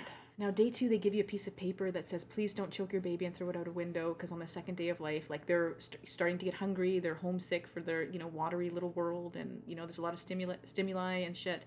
And they basically just, They cry. They just cry incessantly. they want to feed all the time. all the time. all the time and they don't really they're wakeful and all this shit so great and then we get news that we're getting roommates now because we had had 24 full hours Before you even go there, the nurse that we got, remember when um, I was like, what what are my pain what's my pain management? What are my pain medications? Yeah. And she says, We don't really give any additional pain medications because you got so much of I don't know what it was. Get morphine morphine and fentanyl or something Yeah. during the actual OR. Um so we in don't. last 24 hours. Yeah fuck you I re- Karen. but I'm I'm thinking in my head I'm like yeah but they had PRNs available for naproxen pardon me. um what do you call it polycystic fibrosis? No uh polycystic as needed medication. So okay. yeah. Tylenol naproxen. Tylenol naproxen yeah. They put it in your poop chute? No no no Did on they? the ward yeah they did in They the did OR yeah, yeah. Yeah. yeah. Yeah last little degradation before you head on upstairs. Yeah I remember. They're like do you want a naproxen suppository and i'm like oh in the butt. And they're like does it even matter? And i was like no just do it. And it was like whoop okay. Well, I didn't feel it at all because I was still frozen, right? Oh, they did good. it on the operating table, but the other weird part was that they had to, like, each a nurse on each side had to like put my my leg my leg legs legs in, um, uh, bent position, right? oh to get at your asshole? Yeah, yeah, you know, like to me that's like God. I'm like I'm totally paralyzed. I'm just at your mercy. Like Yeah. I'm just God. You know. yeah, it was awful. But yeah, sorry. On the second night at two in the morning, Yeah. we got the next family moved into our empty bed. Yeah, you know, and it was just a doozy of a night, man. It was like two in the morning, and then the sleeper chair because the fucking old lady Karen, one of the Karens, the one who did said you couldn't have any medication, that one. Yeah. Because the charge nurse, the big, the one in charge, said, "Okay, take the sleeper chair, tuck it in here, because because that." She's and then the nurse was like, "No, you can't put that chair there." And I, initially it was fine because I would just kind of lay in the little hallway, right, in the within In the, the room, room, but yeah. outside of the curtain. Yeah, So because we had no neighbors, yeah, so you weren't blocking anybody. yeah so it was totally fine and then um, the new people were coming in and i thought well you know i've had i've had that sleeper chair for like you know a full day and probably about 36 hours. I'm like well i'll give they're going to be really tired. I'll let them have the sleeper chair. So i'm just sitting on the floor and i'm not one to fall asleep sitting up at all. I'm not that kind of person but i sat there and i was just like i was drifting off and then this little filipino lady comes in and she opens the curtain. She's like you're getting new roommates. And i was she's like why are you on the floor? And i'm like i'm like i don't know. I just i felt bad. I mean they I, there's only one chair. She's like you take the chair and i was like i don't know they said i couldn't put it she's like you can put it there so she moves up the bassinet tucks in the sleeper chair thank you jesus i needed that sleeper chair so badly and she I sets it all up for me and everything and then they come in and like they had just had the baby like an hour and a half ago and so they were wired. yeah, for sure. And they're like, he's like, well, she's like, well, where is he supposed to sleep? Which is a good fucking question, right?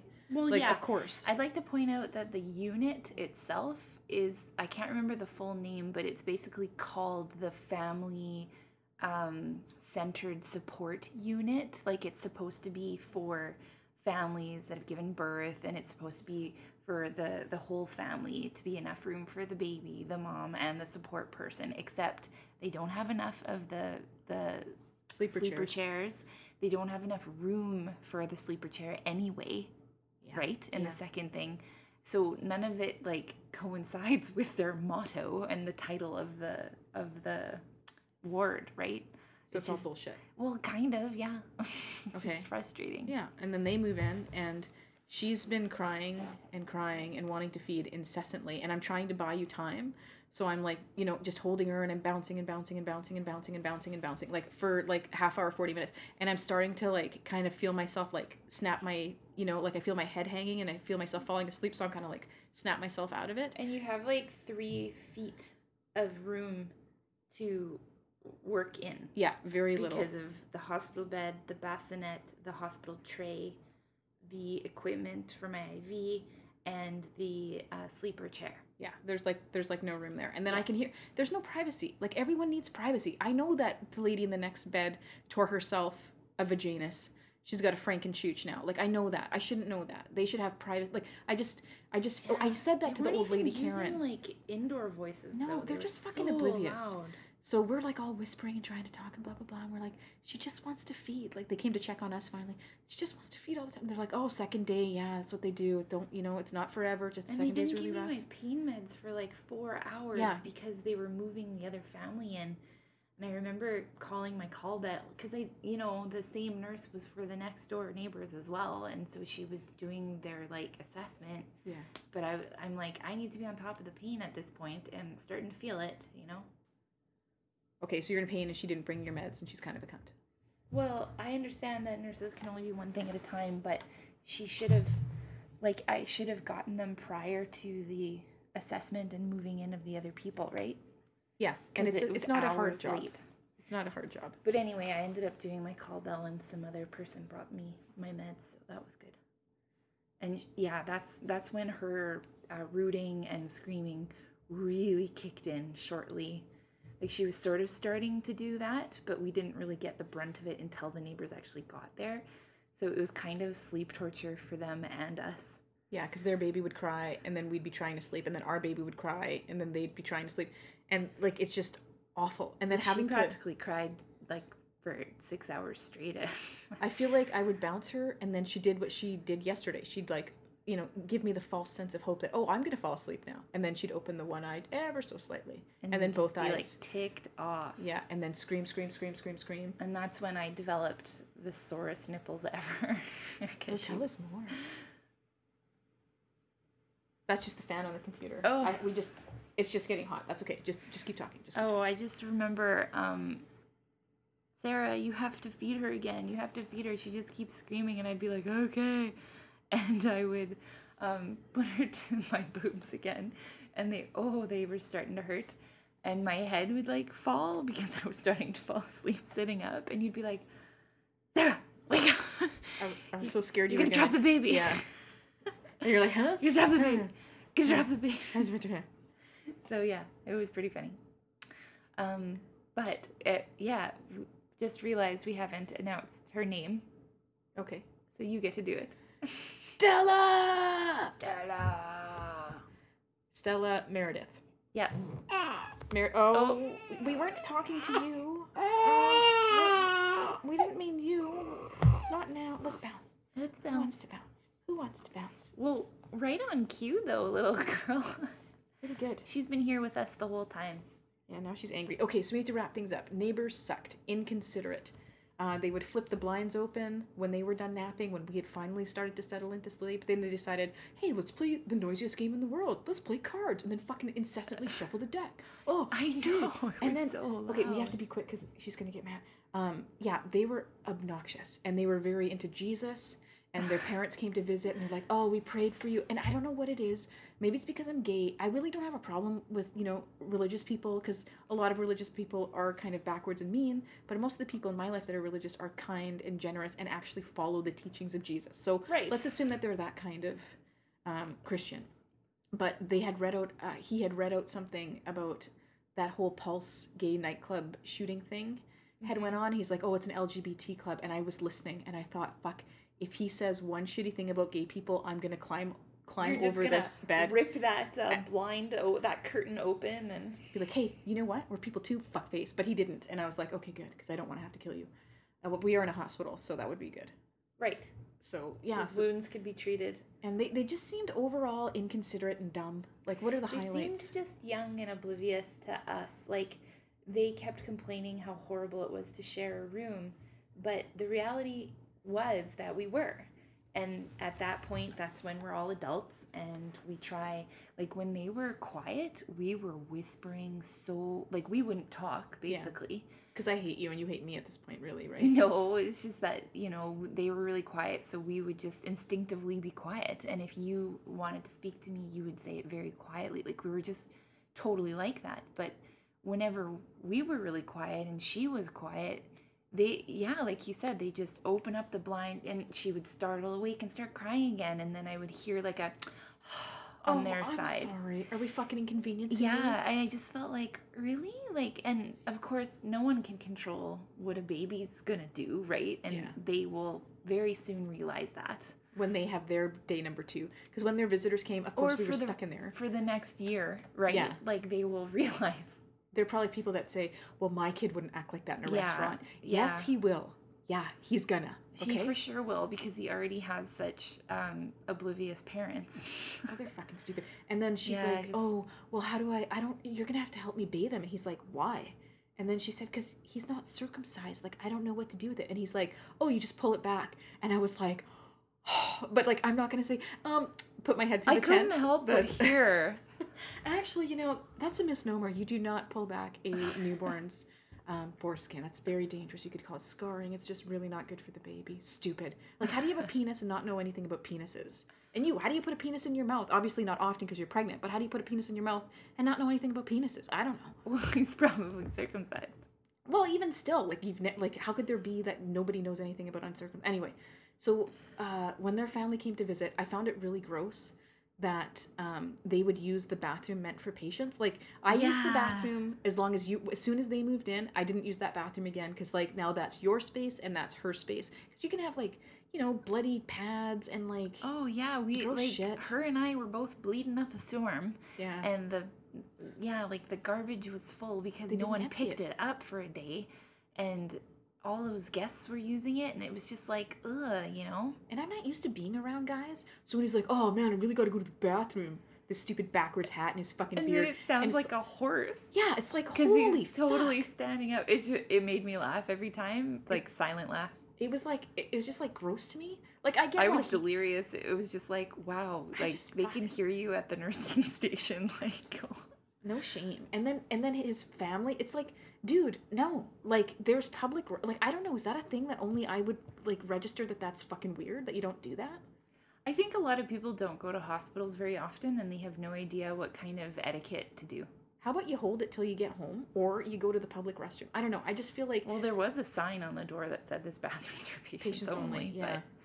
Anyway, um, yeah, it's just, and again, we had the luxury of having our visitors when nobody was in the room with us, but I just think uh, we would have walked over to the lounge instead to be respectful of other if people. they were quiet. because there was going to be point. for that hour that they're visiting, we have no peace and no privacy and no quiet. And it wasn't even that because uh, you you were starving, so you left, and they had visitor after visitor after visitor actually. So then I took the opportunity of texting all my coworkers from the hospital to come on over because they could just walk over at any time. So then I had a few visitors while they were having visitors too. oh, that's good. Oh, you know what we didn't talk about is uh, Malcolm's reaction to her. Oh, so sweet. I have a I have a video I could I could uh, play it after, but he what what do you what do you think? How do you because like we prepped him about you know you're gonna have a baby and he didn't know what the sex was gonna be and he had a bet with uh, Grandpa, your your dad obviously because my dad is dead. He's very much dead. He's not placing bets with anyone anymore about if the he Grandpa thought it was gonna be a boy and if it was a girl, Grandpa would have to buy Malcolm ice cream. Yeah. So that was the deal there. And uh, he came in and you were feeding her and he was just like so like quiet. It was just really unlike him. Quiet wonder. Yeah. So he came and he's like, "Hi." Oh. Yeah, And then so sweet. And he he touched her little hand. Look how small it is. Look at her little feet. Little look at her little feet. What is it? Oh, it's a girl. Oh, that means I get ice cream. Yeah, The so cute. And he had his Big Brother T-shirt on, and Yeah. um, we gave him a present from the baby, and he brought her a little present. Yeah. And right away, um, my mom was really good anticipating, like his needs and making sure he felt good in all of this change. And right away, um, got him sitting down so that she could bring baby over. I want. It was important could, to me like- that he be the first one, other than us, to hold her. Yeah. And your mom was like right there, and your, your dad too, to help support the head and Yeah, kind of rock her while he was she was in his arms. And we got some really good pictures. And he, you know, his his his heart is on his sleeve. Like his face tells you everything. So he like beamed at her, like Yeah. that. You know that proud look he gets when he smiles and he kind of sits up straight and stuff. It was just really sweet.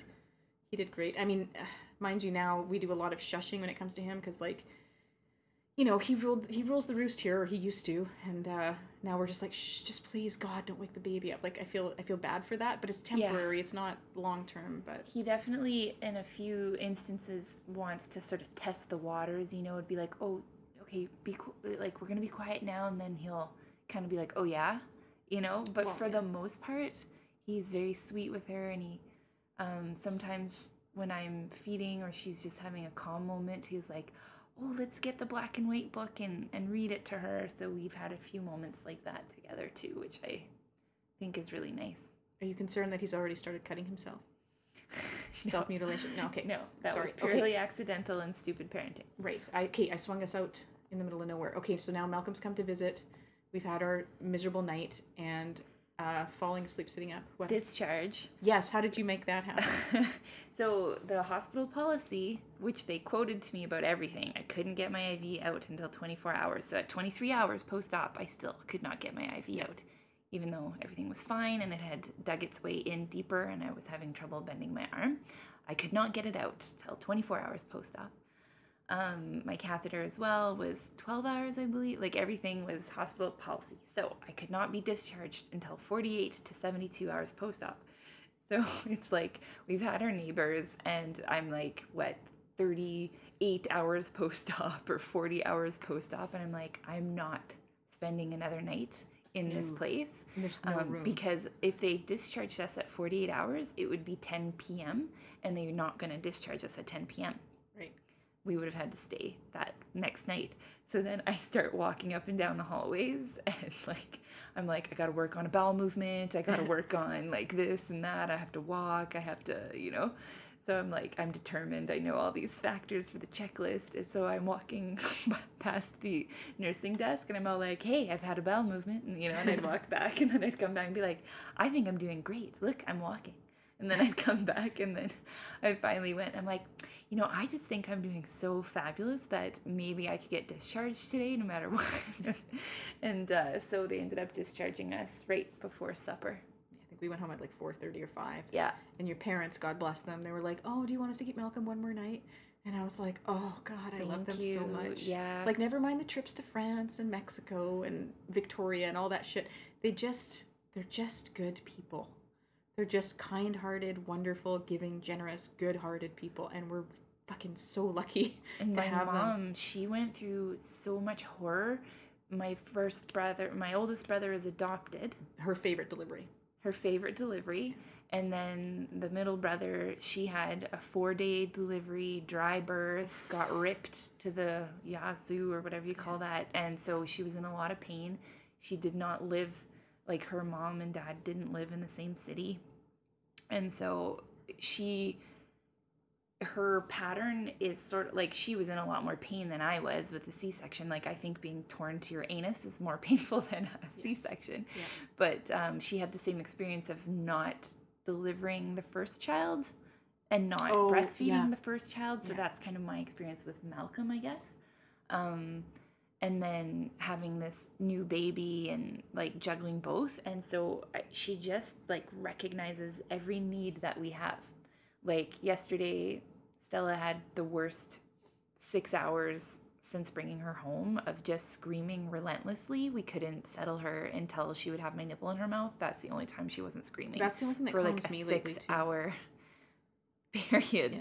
Yeah. Um, and so today she knew right away, like, oh, do you want me to drop Malcolm off? Like, instead of us going to pick him up like we usually do after music class, she brought him to us and brought us supper. And like, she just, Just a nurturer. She knows what you need. my Oh, dad's a, takes care too, but she's, Yeah. she's just, like she brought us cake and and that's why, Biscuits. that's why Stella's middle name is named after my mom. Yeah. You know, we should talk really quickly about the names because, like, with Malcolm, I just knew that that was going to be his name, and there was a. My boss was Malcolm. Malcolm ends up having the same uh, birthday as that Malcolm. We had we saw a Malcolm Sanchez or whatever. That was the doctor's name. Like, there was a lot of things that lined up that I knew I was making the right choice, but we struggled. I feel when it came because for a boy, we kind of Well, the funny thing for me was that I thought it was going to be a girl the whole time. And I liked Stella a lot, and we would like go back and forth with girls' names too. So do you want to talk about which girls' names we liked? I don't remember. I know I liked I liked Anson for a girl, but not for a boy. Oh, really? Yeah. I feel like I don't even remember because in my mind I just decided on Stella, but you were like, we're not having a girl. I was I was. so then I was struggling with the boys' names because I couldn't quite get one. I didn't like I didn't I felt like it was so weird because I was so positive like there was no question into my mind like what our kid Malcolm's name, yeah, yeah. but then this one it was like weird and I, I don't remember how we came You also knew it was going to be a boy too, so it just helped focus Yeah. it, right? but not knowing the sex which I really hate you for I mean it was exciting Oh, that come was on, that, was, the a best moment ever. yeah that was a mer- it was um I don't know how you even describe it not miraculous but it was one of those It's things that gets imprinted on your brain you know it was like that after all that. the kind of like initial shock. I was like, what? That's not, that's a oh that is a vagina. Oh cool. Okay, we're having a girl. All right. Then you know like kind of processing that. Yeah. It was pretty pretty awesome. But Estella, I think. Okay, first of all, your grandmother is Estelle. Estelle, yeah. Okay, my favorite gor- golden girl, Estelle Getty. And then I'm not entirely sure, but I think I think I might have brought Stella to the table, and the only reason I think that is because I watched The Fall, and I'm in love with um, Gillian Anderson, and her character's name on that show was Stella, which is kind of terrible because it's kind of a dark show. Oh, but I was like Stella, oh I like that, and it, in, it's Latin for star, and it's the same thing in Italian. And my mom had said that um, that was a nickname for Estelle. Yeah, Yeah.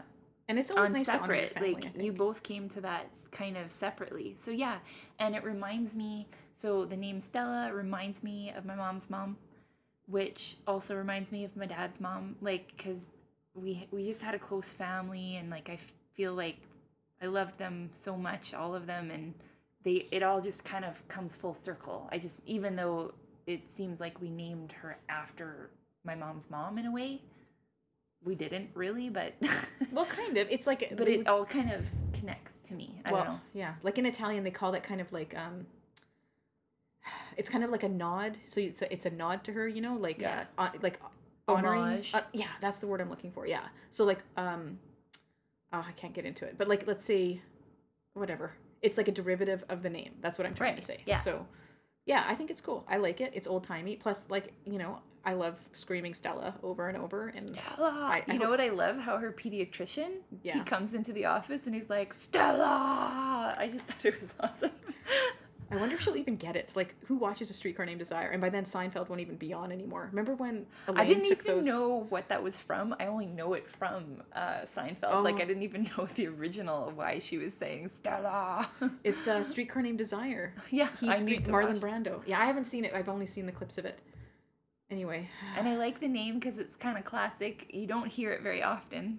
no, I think it's I think it's beautiful, and it goes really well with um. And my mom's face when we told her the middle name, she just looked at me and she just kind of like She kind of welled up, but also beamed with pride at the same time. I she think. was like in awe. Her mouth kind of dropped open and she kind of shrank her head into her shoulders a bit. She was sort of like, oh. I think that's great. I think your mom's wonderful, and I in like. it's my middle name too. Yeah, and for like Italian people, it's like it's such a huge deal. It's such an honor to have a grandchild named after you. It's a huge honor, you know. But I like that it's we did it because we wanted to, not Yeah. because we had to. no, yeah, I know, I know. I felt a little obligated with my my dad's uh, middle name, but I'm still kind of, you know, I'm proud of it. I feel like, It's the coolest name ever. well, yeah, Giuseppe, you can't beat that. No, I love that name. Well, It's awesome. he's like he'll be like the the fourth. Well, I think the first Giuseppe got got his head cut off by the train that one time. That's another And story that's for another another show. Yeah. Okay. So Stay let's wrap things tuned. up. So where are you at now? Do you have any depression? Like how is she doing? We went to the pediatrician. Yeah, we went to the pediatrician on day 13 of life, and her weight velocity is suboptimal um, from day 8 to day 13. Uh, so that kind of made me feel bad because I've been breastfeeding, so and I, can't calculate what she's getting, which I normally can, and I would know exactly how much, and I can do all that. So it's like I'm supposed to just do this by instinct and know what I'm doing and make sure everything's fine like she's gaining weight she's just not gaining as much as we would hope. So she's gained 17 ounces a day, 17 No, grams a day, 17, and she's 17 supposed ounces to. would be a porker. Yeah. Um, yeah, 17.5 grams per day over the last eight days. And she's we supposed would to gain. about 20 to 30 grams a day. so you're not. She's still far below off. birth weight by five ounces. So Okay. anyway, you would just hope by two weeks of age that they would at least be back at birth weight. But she's only 100 grams off the birth weight, right? 150. Okay, okay.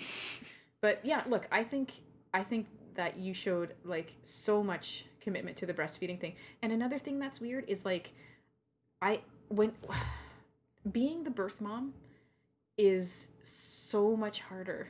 It is in everything is It's on hard that you. I can't bounce her because of no, but that's what I'm here for, right? Because you can't bounce because you have a C-section. excellent bouncer. I, by the you way. know what? Thank you for noticing. I'm glad you noticed. But the the thing that I did that really fucked me up is I was trying to do everything. Like I was trying to bounce. I wouldn't. I didn't give up until you yelled at me because like I just I wanted Did to I bounce.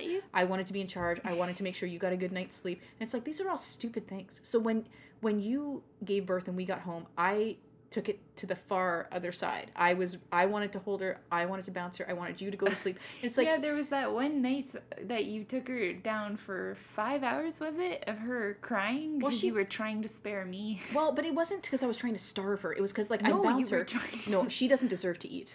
I Malcolm's a cutter and she's anorexic. That's how this shit's gonna roll. Okay, and then we're gonna end up on intervention and it'll be beautiful. She kept settling just long enough for you to think she's about to fall asleep. Yeah. So then when she'd cry again, you're like, "Oh, you were just about to fall asleep," and then before you knew it, yeah, it was like five five, hours had gone yeah. by. and I hadn't slept and I was very angry. And I I am mean when I'm tired. I am fucking.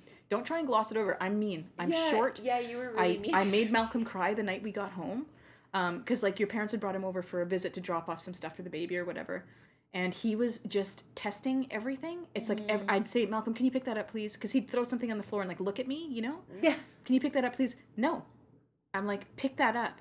No. And if your parents had not been there i would have i would have put him for a timeout and then i was like god when are you leaving? And it just came out and he looked at me and his eyes welled up and his lip pooched out and i was like fuck malcolm i'm sorry i shouldn't have said that and i, I spent three minutes apologizing and then not only was i ashamed that i you know hurt his feelings and made him feel like he wasn't welcome i did it in front of your fucking parents too like the teachers right brutal anyway so i'm trying Yeah. to I you made know him cry too.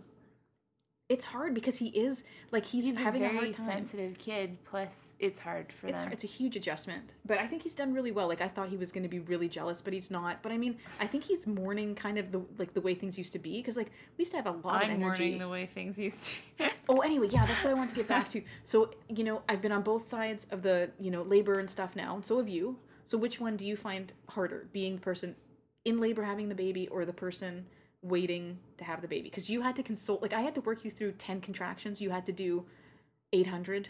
Like, which one do you feel is uh, I hated not being the birth mom. all aspects of it?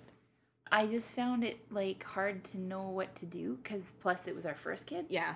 So I didn't know what I was doing in that way either. And it's like I didn't know what you needed. And obviously you were going through the labor, but you know too from your side of things that you're also sleep deprived and you're also exhausted.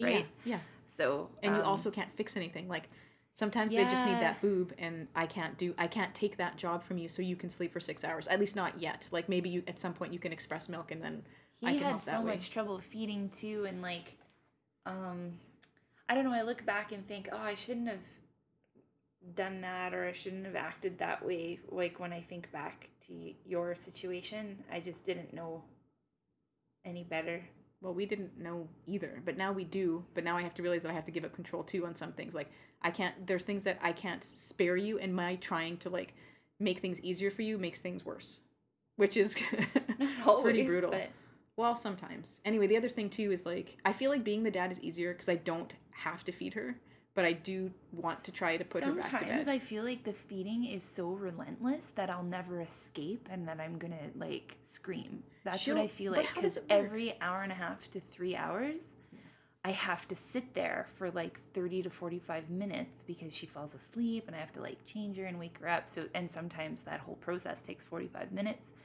And sometimes I'll be like, oh, okay, one feed's done. And I'll look at the clock and I'm like, fuck, I have to feed her again in like an hour. yeah.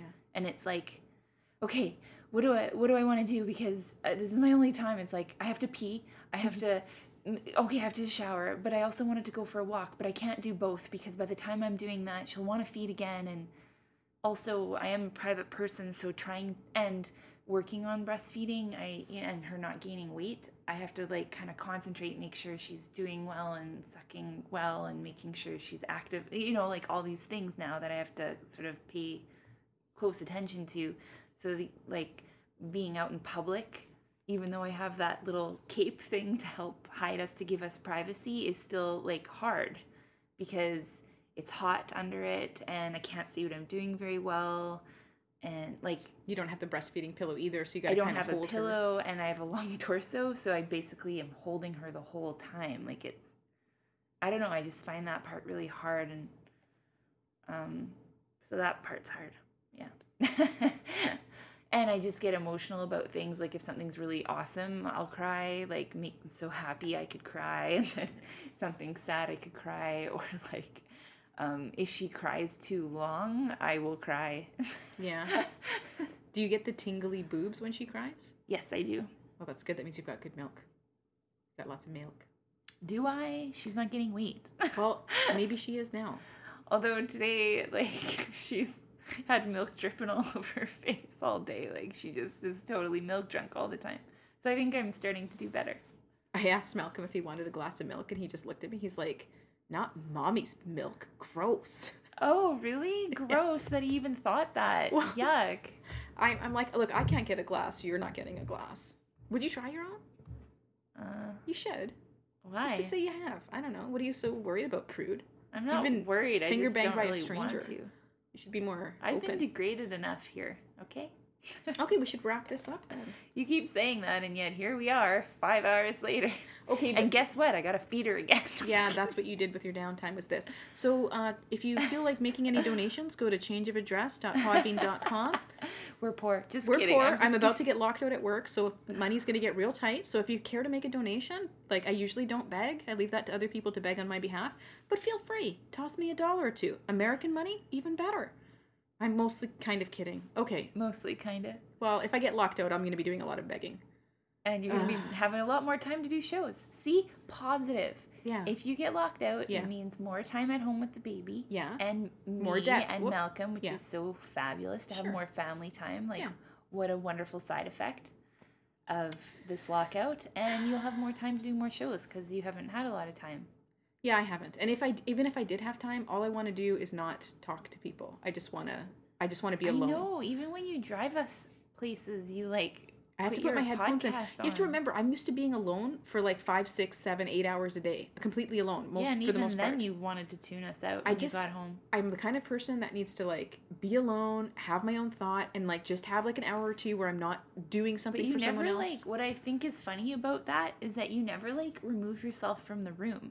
because I'm afraid to. What if what if you need something? What well, if then Malcolm I needs call something? you or text you. well, then I might as well just fucking stay right here. You know? Yeah, but then it's like I'll see you there and I'll be like, oh, I'll want to say something to you, and you like actively ignore me, which I find frustrating. Because I just want to be in an igloo by myself in the fucking cold tundra. So yeah, but that's when you. Yeah, like any time in life though, it's like if you're gonna zone out like that, why don't you go zone out in a different room? oh, I'll do that if that's an, if that's on the table. I will absolutely do that. It's always an option. Who's gonna make the bed? That's the real question here. The sheets Who's are dry. Who's gonna clean up? Who's gonna cook supper? You. What a life. You know, if you think back to what, because it's been 10 years that we've been together, minus that one month where I dumped you because you were such a cunt. I have to stop saying that word. I dumped you because you were such a bitch. Remember when I dumped you? Remember when I, That's my trigger word. Dumped you? Cunt is my trigger word. it makes you feel weird? It makes me feel r- ra- like you just can't call me that. Okay, well, note to self. Um, This but- is the first time you're noting that. No, you know but that. to me, it's like it's like how gay men say faggot. It's like I'm taking the word back because it doesn't I mean just think it's like the worst name ever to call it, somebody. It used to feel that way for me, and now I'm just like I don't care. It's just a word. Like it, It has meaning. to you, well, to normal people, yeah. Yeah, But to me, it a doesn't. really harsh, horrible word to call a female. What? How do you feel about axe wound? I've never heard that one. Well, maybe I'll start using that. Well, now that I know it's a substitute for cunt. We should have And wrapped round this up and like round we 30 go. minutes ago. Okay. This is so boring for I'm the sorry. listener. Okay, well, I that's- apologize on Sandra's behalf. Okay. Do you want to close out the show? Thanks for tuning in. Okay, well, that's that. Uh, change of address um, 69 at gmail.com. I'm sorry. I'm the father of both of your children, and I, ha- I think 69 is funny. Okay, and if you want to uh, submit anything, it was small, medium, large. And the what small was, was, on one, the top. The longer one they had to find for me for the insemination was that one like super ultra or like what is it called? Extra large I think they just call it whore. for the Amazonians. Like what do they call? Yeah, I don't know. Didn't they also say something about how you being tall was a, was a gift? Usually tall women have easy labors or something? Didn't they say something like that? Well, the way I was progressing, I, with the contractions, I I always will wonder like how fast that would have gone. I know she said I was only two centimeters, although you think it's all conspiracy and that she lied about. Yes, I, that's me. who I am. that's always who you are. but um yeah, I always wonder like if she hadn't have been breech, would all of that gone? Because I was in labor for a long time before I even knew I was in labor. So in my mind, like I wasn't tired from labor yet. You know I mean? Yeah. Like it didn't even start till seven. I feel I could have kept on going for a few hours. You probably would have been able like I had this fantasy when you first got pregnant that you were gonna have the vaginal birth that I wanted, you know, so I was gonna vicariously I, get I that. thought I fucking deserved a good. I think I did get a good birth, and my C-section way less painful than my laparoscopic surgery. That's insane to me. Yeah, way less painful than every day of my life for the last six weeks of my pregnancy. Did we rate like your right now, C-section? no pain. on Ex- your on your number scale? What's that? What's your C-section on your number scale? Did we do that? Oh, it's been like a three to four. Get out of here! Yeah, Wow, I've been off pain meds since like she was eight days old. that's amazing. Like it's tender, but it's like nothing compared to all the other stuff. Wow, good for you. What does hurt though is like my like my innards hurt.